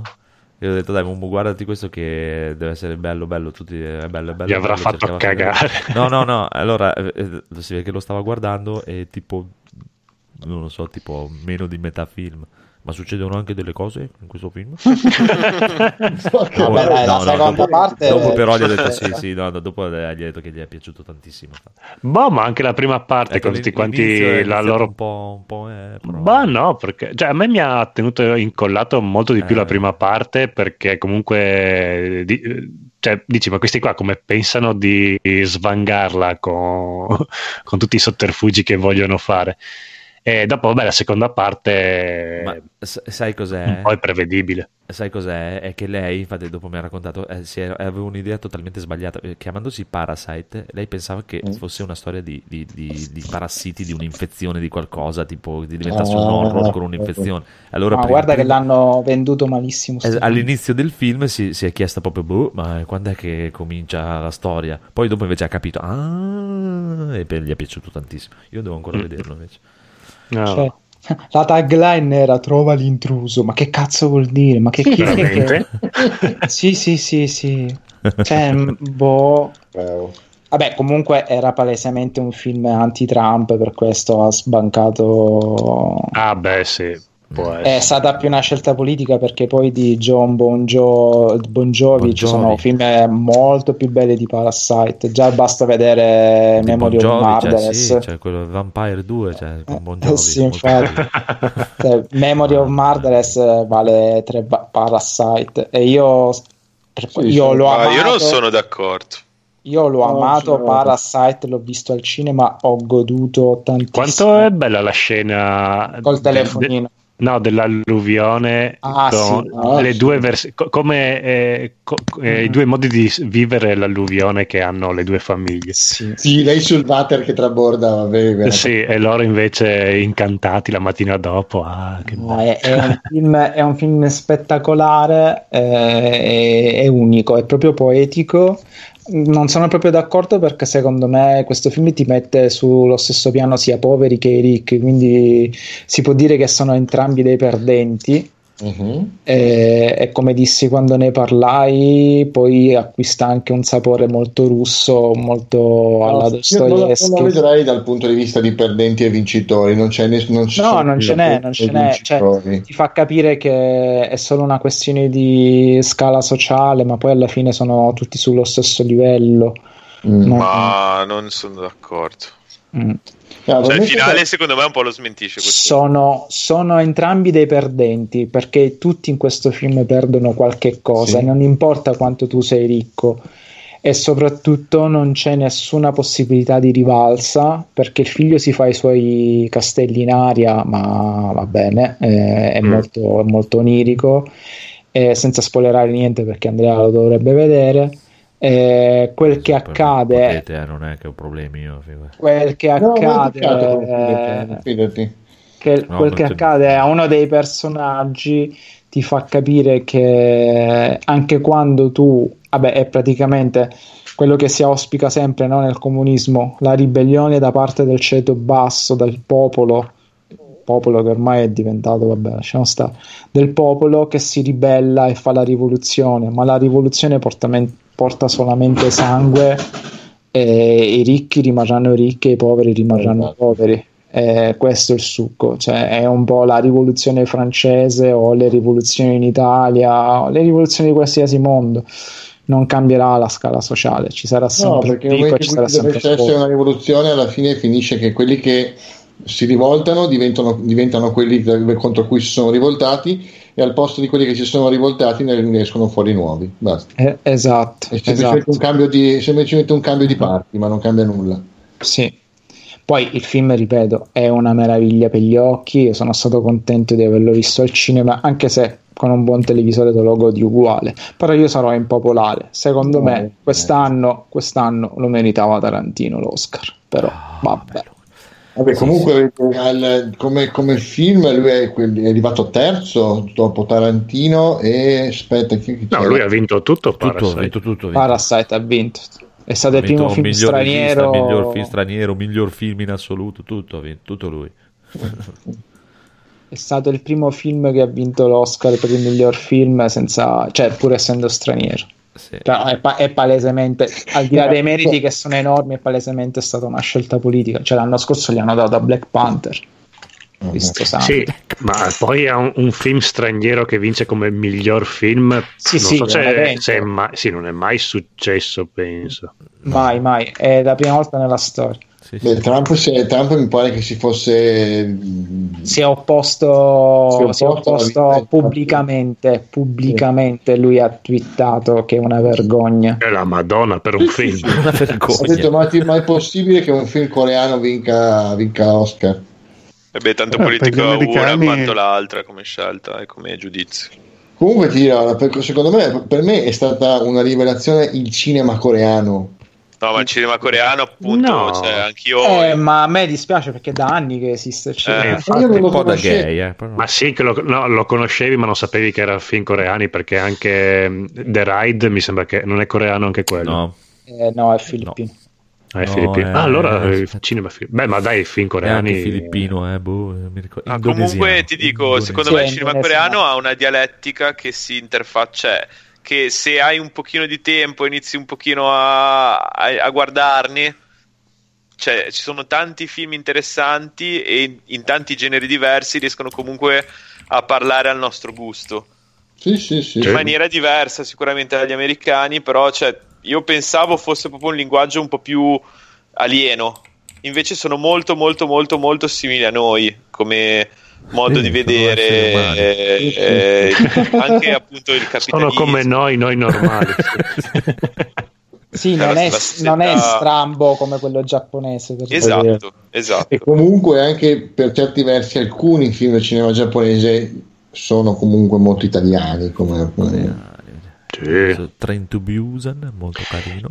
Molto italiani, diventa quasi un'offesa, perché mentre guardavo il film dicevo, ma cazzo, questi qua hanno fatto un film con quanto gli sarà costato? 20.000 euro, cioè, la scena dell'alluvione è l'unica scena un pochino costosa, ma comunque la giri con niente ormai, una scena così, e hanno vinto, hanno sbancato al di là degli Oscar che ha vinto, che vabbè lì ovviamente l'hanno spinto, però comunque dopo ha vinto a Cannes, mi sembra che comunque abbia vinto, si sia portato a casa il premietto. Eh beh, ma a Cannes ci sta, perché spesso vincono questi film che poi agli Oscar scompaiono. Sì, sì, poi... sì, beh, a Cannes lui è arrivato terzo dopo quel Tarantino con C'era una volta a Hollywood e non mi ricordo chi altro. Cioè, avete mai visto un Last Frontier agli Oscar? Cioè, stiamo parlando di uno dei più grandi registi viventi. Cioè, Cannes è un'isola felice, come lo è Venezia comunque. Sì, sì, anche Leone di Venezia dà dei premi interessanti. Sì, comunque c'è una qualità superiore rispetto agli Oscar. Gli Oscar sono molto commerciali e molto americani. E quest'anno la novità è stata Parasite, perché Trump ormai sta sul cazzo a tutti, giustamente, aggiungerei. Perché poi lui no, che fa... Non è il regista del film col trenino e Capitan America? Sì, Snowpiercer, che è a mio parere uno dei punti più bassi che... Sì, anche per... Vabbè, è comunque è comunque un gran film, però esce la serie 25. L'ho trovato un po' Netflix. Ecco, la serie se la possono tenere alla grandissima. Però sì, anche lui, cioè, come qualsiasi essere umano, non è che ha sfornato solo capolavori. Non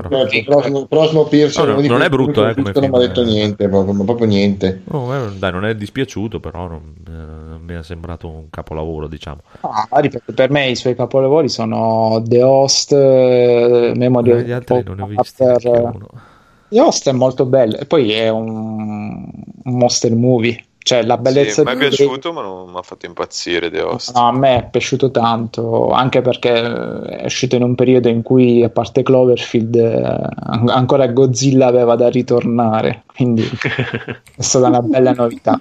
Ce n'è uno giapponese horror che voglio vedere, che non mi ricordo, giapponese però mi sembra che sia. Cioè? Non ricordo come si intitola, volevo sentire con il conigliastro, se lo trovo te lo chiedo, volevo sentire con il conigliastro se l'avevi visto. Vabbè, dai, i giapponesi quanti film horror hanno fatto? 2, 3? Sì, sì, 2, 3 miliardi. No, 8 dice Wikipedia. 8. A parte che Bong Joon-ho, secondo me, è Lisi. C'è una somiglianza chiara tra regista e Lisi. Non ha quei capelli Lisi. No, però l'attore lo sguardo furbetto. L'attore che fa il padre è Kitano, in pieno.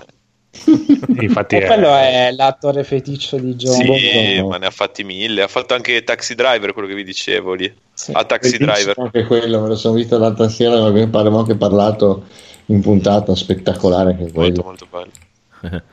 Sì, ma è cioè, a Taxi Driver tipo forse è stato girato 10 anni fa, cioè comunque sono film che sono sempre esistiti, non è che... ma ormai tutto il mondo fa bei film, anche iraniani, indiani, cioè non c'è solo Bollywood. Non esageriamo. Sta smanettando col joypad, però si muti perché sembra che si stia toccando. Sembra proprio la vignetta della cappella. Esatto. Però, ero io che parlavo di film iraniani. Ecco, volevo dire, lasciate parlare, non disturbate il conigliastro mentre parla. No? Sono multitasking, riesco a giocare mentre faccio che ti piace talmente tanto la tua voce che ti devi toccare. Oh, quante cose intelligenti che sto dicendo. No, intelligenti no, per carità, non sono ancora a quei livelli.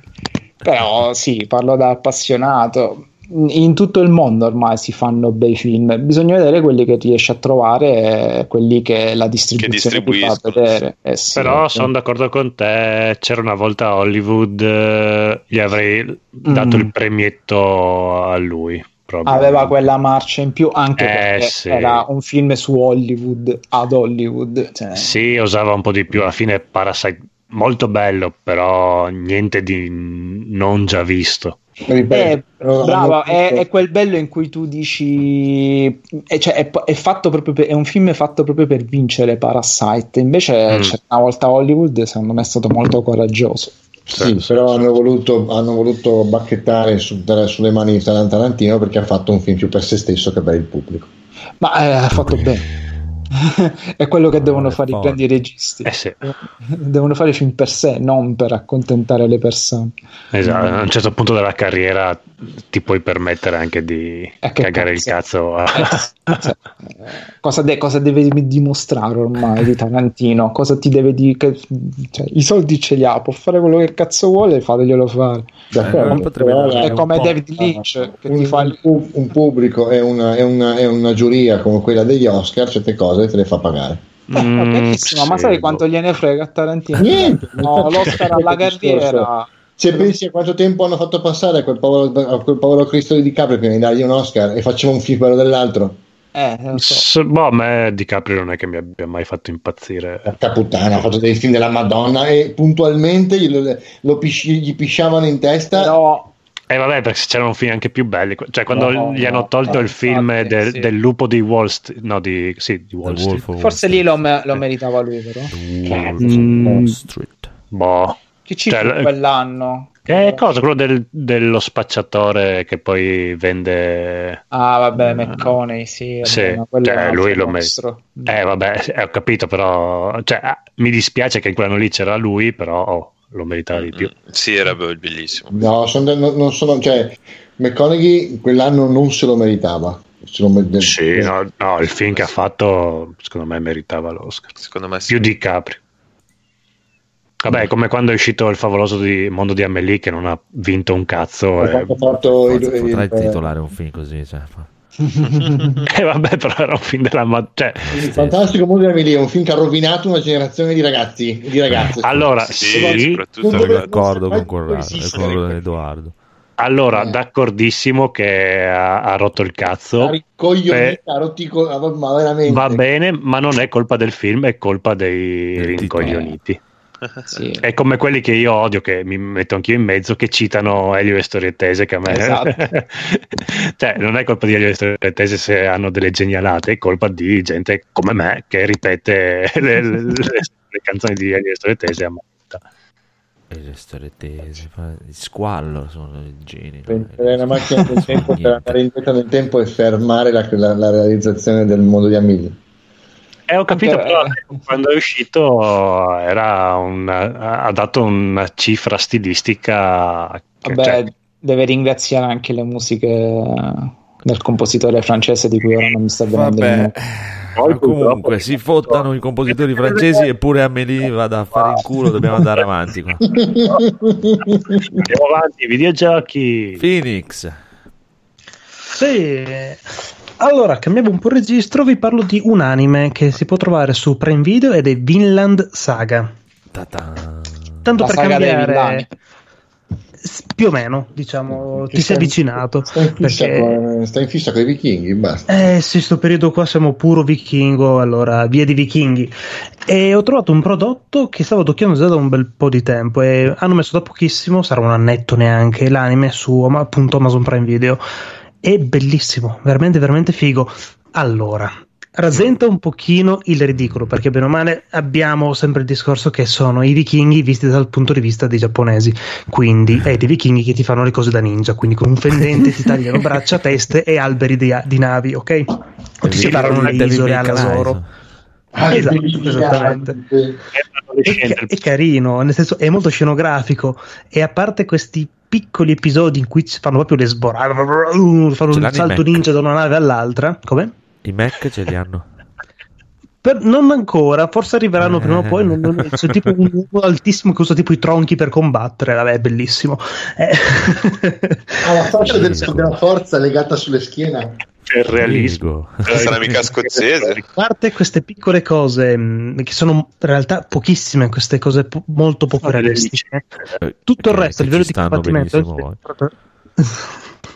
anche a livello di combattimento del protagonista, che è più un rogue che non un berserker come sono il vichingo classico, è fatto veramente bene, bello scenografico, bello a livello di animazione proprio fatto bene, è molto molto interessante e ti dà un bel punto di vista su quello che furono le invasioni barbariche da parte dei vichinghi verso l'Inghilterra.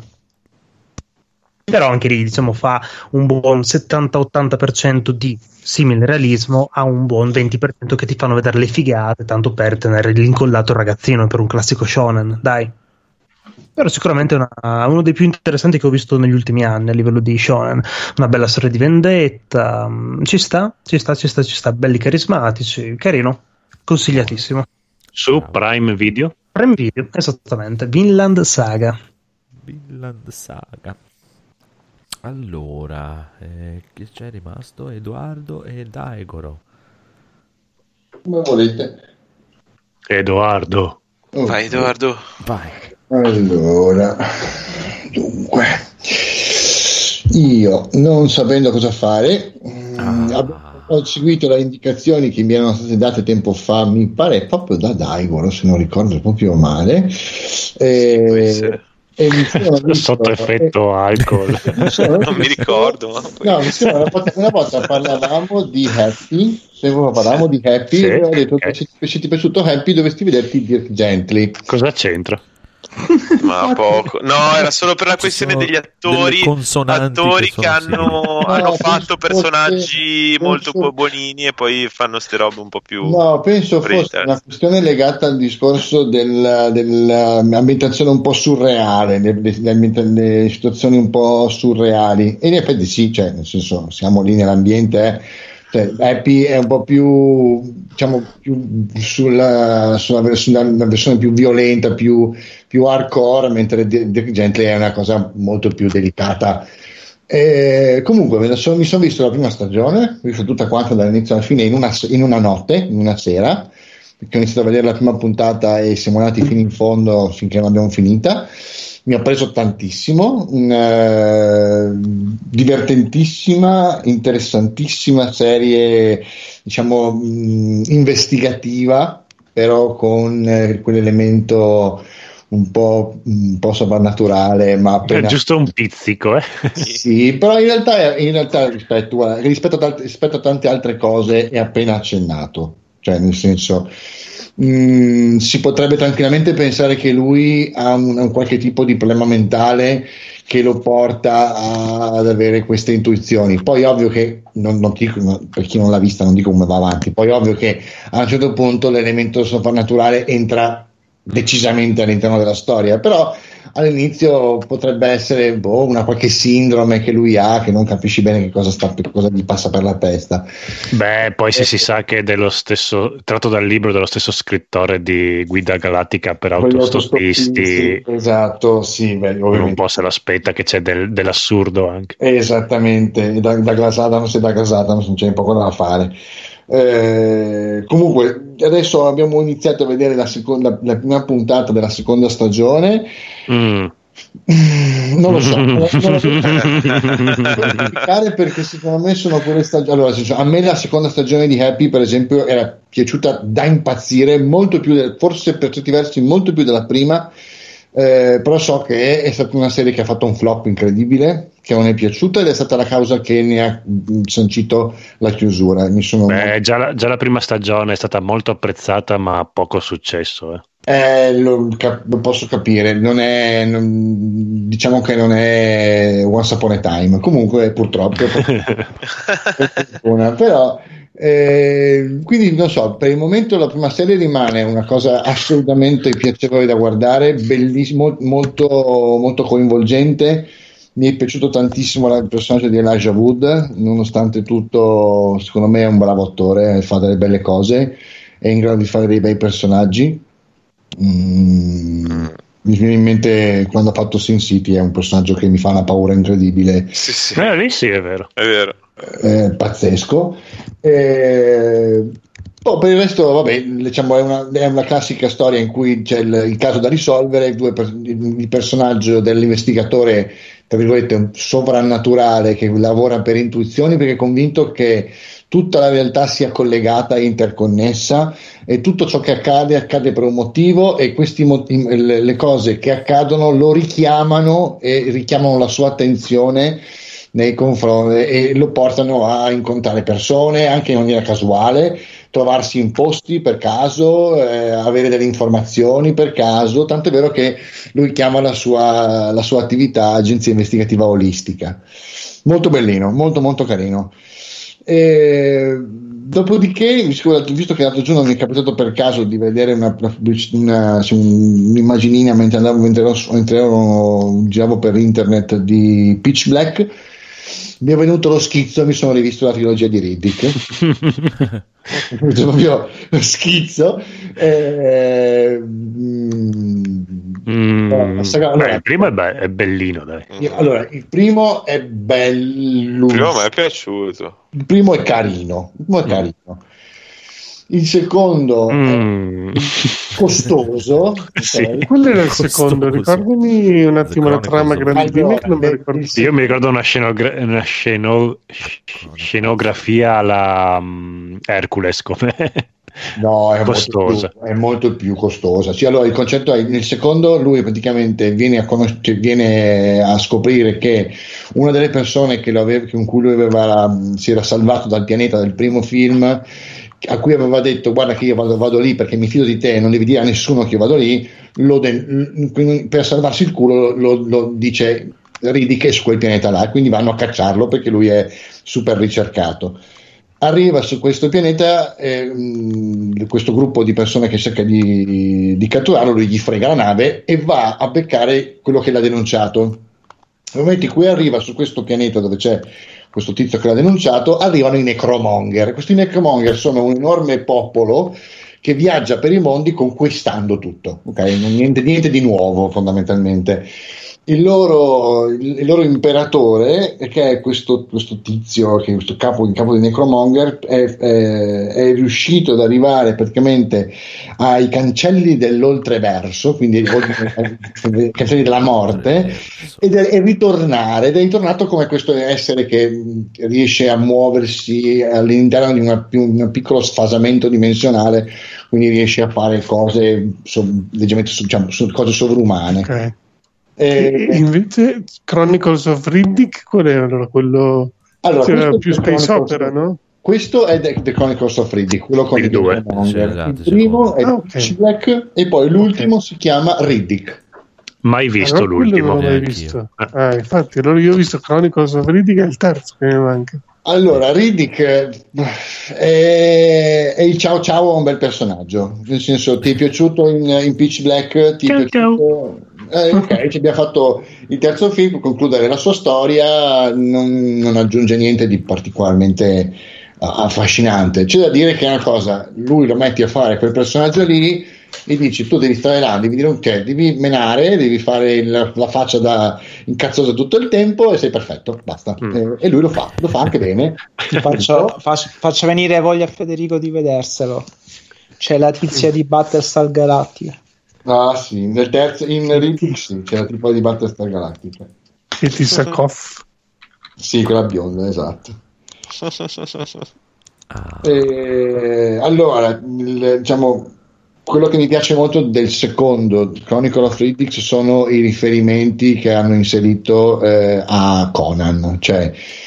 Il primo è un film praticamente a sé stante, ambientato in un futuro verosimile, okay, nel senso tipo Alien, in cui praticamente lui è un ricercato che è scappato da un carcere di massima sicurezza dove ha pagato della gente, un medico dell'ospedale, cioè del carcere, perché gli mettesse degli occhi che gli permettono di vedere nel buio come i gatti, fondamentalmente, ok? Però lui è un tizio qualunque, è un super ricercato perché fondamentalmente è un killer inarrestabile. Con The Chronicles of Riddick inseriscono l'elemento della sua razza, cioè lui è un furiano che viene dal pianeta Furia, il pianeta cavallo del West che beve solo caffè, ma soprattutto perché è l'ultimo della sua razza, è come il lobo Furia. È come lobo, bravo. Sì, lui è l'ultimo dei furiani, come Conan era l'ultimo dei cimmeri, esatto. E lo hanno cioè, hanno preso chiaramente il personaggio di Conan e lo hanno tradotto in un futuro fantascientifico con, diciamo, chiari riferimenti anche alla parte finale. Non so, è un film vecchissimo, penso che l'abbiamo visto tutti, però Beh, ma difatti è molto fantasy come... Esatto, mentre il primo genere è proprio fantascienza più o meno verosimile, il secondo vira brutalmente nel fantasy, sempre fantascientifico, il terzo ritorna più o meno ai fasti del primo, cioè si torna a una fantascienza un po' più realistica. Fasti del primo, Vin Diesel, Fast and Furious. Forse l'ho visto. Il terzo e ultimo inizia praticamente alla fine, lui viene... Beh, se no, se dico come inizia il terzo, però mi spoiler alla fine del secondo. Ma chi se ne frega? Dopo essere diventato imperatore dei Necromonger, lui praticamente viene, dice: io voglio, non me ne frega un cazzo, okay? voglio tornare a casa mia, voglio tornare su Furia. Ok, volete tu, dici tu che sei il mio secondo e mi fai due palle così dalla mattina alla sera, vuoi diventare l'imperatore? Ciao, ciappa, prendi. Basta che mi fai tornare a casa mia. E questo qua fondamentalmente dice: ciao, che ti faccio tornare a casa tua, vai tranquillo, vai con quello là che ti porta su Furia. E questo diciamo subalterno cerca di ammazzarlo e quindi dice: io mi sono fatto quasi fregare, mi sono fatto quasi uccidere. Era più un genio. Non era molto un genio il subalterno che vuole ammazzare Riddick, questo che ha fatto una strage di un pianeta. Esatto. E lui dice: io praticamente come ho fatto a farmi quasi fregare da questo pirla di subalterno? Si vede che ho perso un po' il mio istinto, e quindi fondamentalmente è il ritorno un po' alla vita umile. Sì, no, più che altro a contatto puro con natura, col selvaggio, e poi la ricerca di Furia, quindi la ricerca di tornare nel suo Furia. Comunque Vin Diesel ha i capezzoli che guardano in basso, sto guardando alcune foto da petto nudo, guardano in giù. No, ti dico, sono tre film senza particolari pretese, si guardano tutti e tre secondo me in maniera estremamente piacevole. È un personaggio che si vede che a cui lui si è affezionato, si vede che ci si è ritrovato su. Ma sai cosa? È che il primo è girato con 4 soldi, sì, ed è apprezzabile per quello. Il secondo ha veramente troppi soldi per niente. È per questo che hanno cercato di riportare la stessa atmosfera nel terzo, solo che ormai il personaggio era diventato famoso e il film aveva sbancato, quindi non potevi più. Riddick è venuto fuori quasi per caso nel primo film, è proprio un film a budget zero con 4 attori presi tra i cugini e i parenti del regista, e fondamentalmente il personaggio di Riddick che spiccava su tutti quanti gli altri. C'era anche l'attore di Dottor House nel primo, esagerato. C'era anche il Dottor House. L'attore, oddio, non ricordo mica. Sì. Ti credo, però in questo momento non mi viene in mente. Comunque sì, poi già dal secondo, ovvio, sì, il personaggio era piaciuto, tutti quanti lo volevano, ci hanno buttato dentro questa cosa alla Conan e basta. Ma questo terzo alla fine è guardabile, merita. È guardabile. Ha un finale di merda, però è guardabile. Al finale ci arriviamo.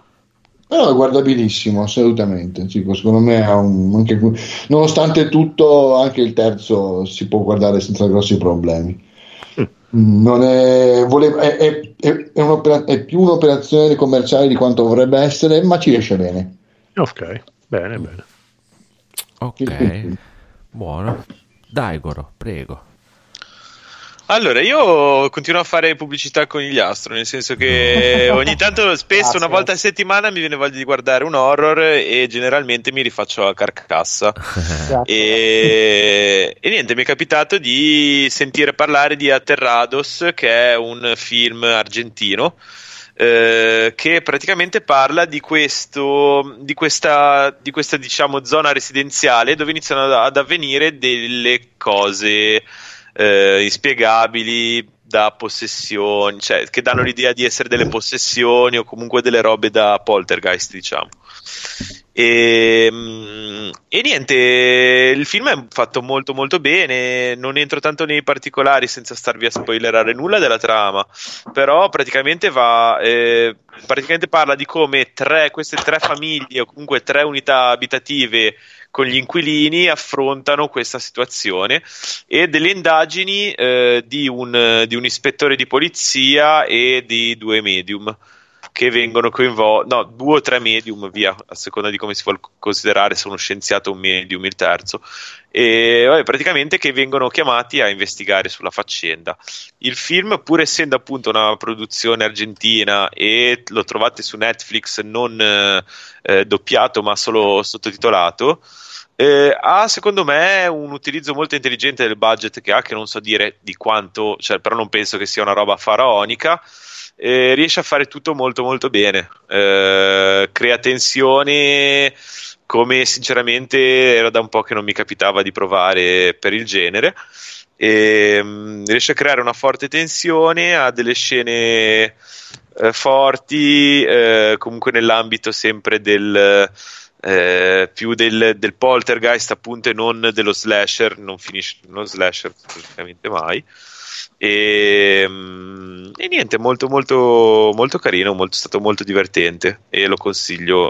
Appunto dovete passare un po' oltre la questione del sottotitolo, però voglio dire un po' si capisce, un po' si riesce a seguire, comunque i dialoghi non sono cioè non è la frontiera, cioè non è che devi seguire chissà che ragionamenti particolari,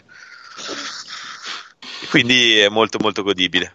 E poi via, ho visto una nuova serie su Amazon che veniva appunto pubblicizzata, che si chiama Upload, e questa ha un pochino più senso spiegare il concept, che sarebbe praticamente ambientata in un futuro prossimo, venturo, in cui praticamente viene sviluppata una tecnologia che permette di scegliere tra il morire e fare l'upload della propria coscienza all'interno di realtà virtuali.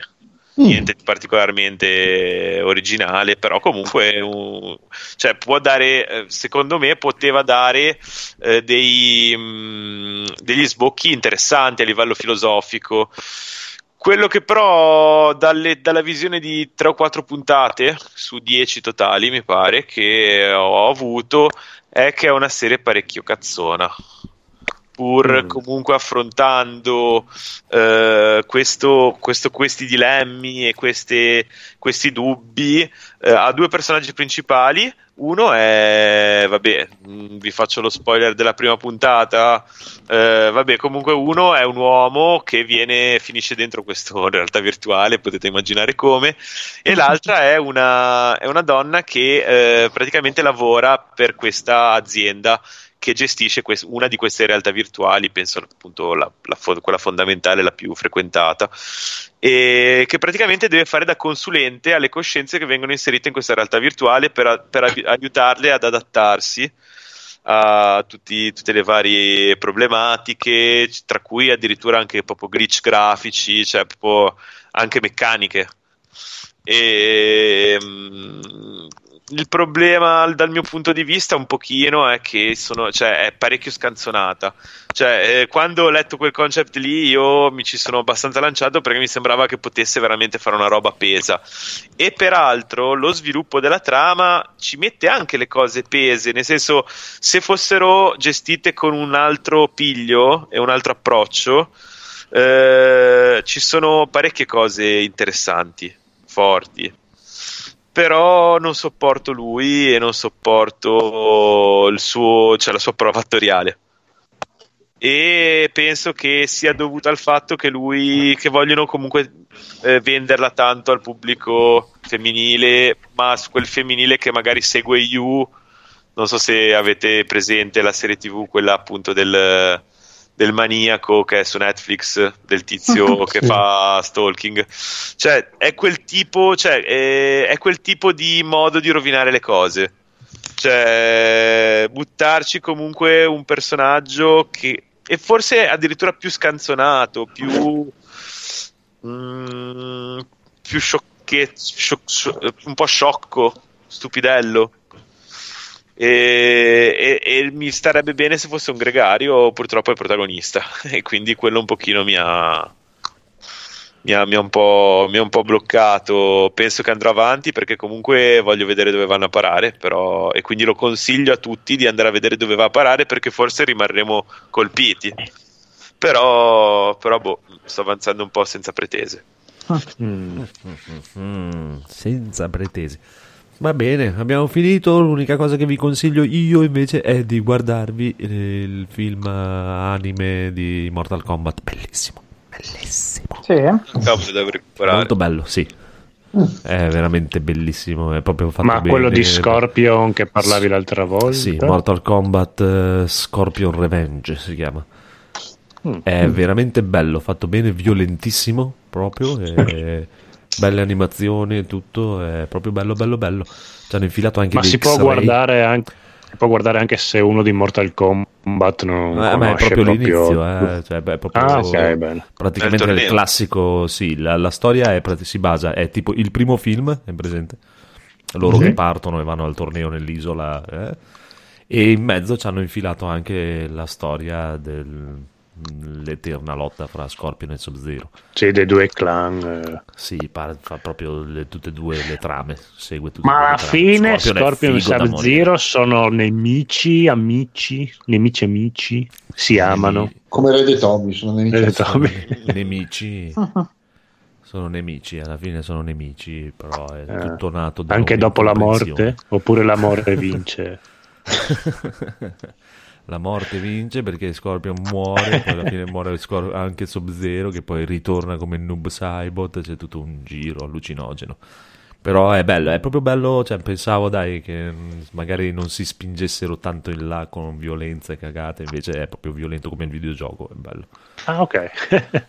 E lo potete vedere, credo, cioè, su YouTube, mi sembra, su Google Play, quelle robe lì, Apple su alta TV, definizione. Cili. Sì, vabbè, c'è su Cili. Sì, dovrebbe esserci anche su Cili, e lo potete o comprare a 7 euro, mi sembra, oppure noleggiare a 3 euro. 3 euro probabilmente magari lo noleggio. Sì, comprare, perché, cioè, comprarlo su Google Play o su YouTube non lo farei mai al mondo io. Mi spiace. Magari noleggiare, ve lo guardate. È molto, molto, molto, molto carino. Se no c'è il Blu-ray su Amazon. Però ne vale veramente la pena, proprio, cioè, io non credo che neanche il prossimo film che faranno sia all'altezza di questa cosa. Come violenza, dici? No, come film, tutto, cioè proprio come qualità. Sì, no. È un po' come quando uscì il film di Street Fighter, uscì anche la versione animata. Esatto, ecco, praticamente c'è proprio la differenza è proprio lì. Cioè, Uno era Street Fighter e l'altro no. Esatto. Cioè, l'altro era un'americanata. L'altro era una scusa per così Van Damme poteva trombarsi che eliminò. Cioè, comunque ha fatto bene, però. Sì, no, beh, guarda. È bellissimo. Forse era anche il contrario, era che Minocchi voleva trombarsi Van Damme, però. È bellissima la intro con la classica intro Warner Bros. Mortal Kombat. Non c'è quella canzone, fortunatamente. No, è una più brutte della storia della musica. Però iconografica, è brutta. Comunque sì, ti confermo che c'è. Ma me la cantava mia mamma prima di andare a dormire, era la mia nonna. Ecco perché l'alcol. Anche Mumu impazzisce, però. Gli ho detto, guarda, tu è perché c'hai la classica cosa che ci sta. Vabbè, hanno giocato col Master. Esatto, c'è nata. Hanno giocato col Master System fino al 2015. Esatto, ma poi lei era piccolina quando uscì proprio il primo Mortal Kombat. C'è cresciuta e tutto. Capisco che la senti e la guardi con gli occhi del cuore, ma fa cagare. C'è anche su Infinity. Però a noleggio, 4,90€, 3,99€ su Cili, 4,99€ su Apple, 4,99€ Google e anche su Microsoft. Sì, ho visto, l'hanno cacciato praticamente ovunque. Sì, a parte a parte gli streaming che la gente segue, l'hanno messo dovunque, in tutti quelli che la gente non guarda. Ma perché quelli che la gente segue il più delle volte non vendono e non affittano, ma fanno solo il pacchetto. Esatto, sì, esatto, questo è in vendita e in affitto, poi chissà, magari prima o poi lo mettono, visto che i film ci sono, magari prima o poi su Prime Video ci va. Probabilmente. Ma ora anche Prime Video ha messo in noleggio, sì, sì. Solo che è carissimo, porca troia. Ah, ma perché mette roba un po' più nuova, roba nuova. Oddio, nuova. Mi sono visto I morti non muoiono, consigliato da Daigoro, Edoardo. Quanto c'ha? Un annetto? L'anno scorso è uscito, sì, sì. E su Prime stava a 12 euro. Oh, ho detto, ma ti mandavano anche il Blu-ray a casa?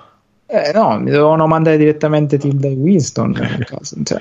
A proposito di Prime, ho fatto per disdire Prime e Amazon mi ha offerto altri mesi a 3 euro. Quindi strano. Ora che lo sappiamo, disdiamo anche noi. Cioè, infatti io sono l'unico pirla che paga 36 euro. A parte il fatto che adesso sì, va bene. Pagare in qualche cultura può essere anche lecito, non è la mia. Esatto, però volendo e rimanendo comunque nella legalità, non so se Amazon funziona come la WWE Network. Esatto, funziona come WWE Network, hanno praticamente i soldi da regalare all'universo, non fanno il check sulla carta di credito, quindi potete fare il mese gratuito quando volete. Per dire, proprio uno non vuole pagare, però sì, sì, no, anche Audible disdici e dopo 2 mesi ti rifanno 3 mesi gratis. Sì, no, ma anche lì, al contrario, per dire, di Netflix ti fa il check sulla carta e quindi una volta che l'hai usata il mese gratuito non lo usi più. Amazon, ma io voglio il mio storico degli acquisti, se no non ricordo cosa ho comprato. Vabbè, Netflix è senza, è con le pezze al culo, Infinity Netflix. Invece addirittura fa il check sul dispositivo che hai usato. No, check sul dispositivo e su anche sul cosa te lo fa sul come si chiama? Il codice fiscale. Sì. Sì, però Infinity anche costa 2 euro, quindi anche se Infinity è proprio vabbè, e sono già tanti, per dire, però per dire, magari se vi trovate in un momento di ristrettezza potete farvi sempre comunque una mail nuova e rubare dei soldi a Amazon, che li ruba ai poveri, quindi va bene. Ma io penso che sto pagando Crunchyroll e non lo sto usando. Guarda, forse potrei anche disdirlo. Sono 3 anni che pago Netflix e non ci guardo niente. È da sempre che io penso che lo sto guardando ora in quarantena, è perché c'è Boris. Però veramente, se vi capita, guardatelo, perché è veramente carino, proprio bellino. Vabbè, dai, le butto sti 3 euro, lo faccio per te. Non so se sia disponibile in italiano, perché penso che siano solo i sottotitoli. No, è subito. Infatti non credo. Guarda, non credo che abbia questi dialoghi. No, ma va, figurati. Quello no, assolutamente. È bellina l'intro è stupenda, il classico logo di Warner Bros con Daffy Duck e Scorpio fuori. Vieni qui! E se lo porta via. Già da e poi Mortal Kombat, no. Infatti si è intristita proprio anche Mumu. Sì, no, io e pensavo fosse diventata canonica quella canzone, no? Dovrebbe. Non è nel canon? No. Che poi anche nel film originale era, non c'è alla nessun videogioco di Mortal Kombat, non so se ci avete mai fatto caso, ma né nell'1, nel 2, nel 3, nel 4, nel 25, ormai siamo arrivati all'11 e non c'è nei videogiochi. Ma io ho giocato solo i primi 2, quindi non posso sapere. No, non c'è. Non c'è. Vabbè, comunque abbiamo finito, direi. Sì. Ma dai. Già. Che tristezza. Io volevo battere il record. Se volete lasciarmi qua, vado avanti. Tra 4 ore. No, abbiamo caricato. No, ma sì, apro il whisky e attacco, non c'è problema. No, andiamo, salutiamo tutti, salutiamo i ragazzi in chat, il buon Mino Lisbona che ci fa i complimentoni per il podcast. Grazie Mino. E Andrea Noto. Biggio che doveva arrivare, ma poi non è arrivato. Vabbè. Lobby frontali, ciao, grazie di averci seguito. Può entrare, tanto mi sa che c'è anche nel gruppo di Skype, no? Biggio, quando vuole può entrare. Sì. No. Chiunque può entrare qua. Ma sì, figurati. Vabbè, dite ciao. Ciao. Ciao. Ciao. Ciao.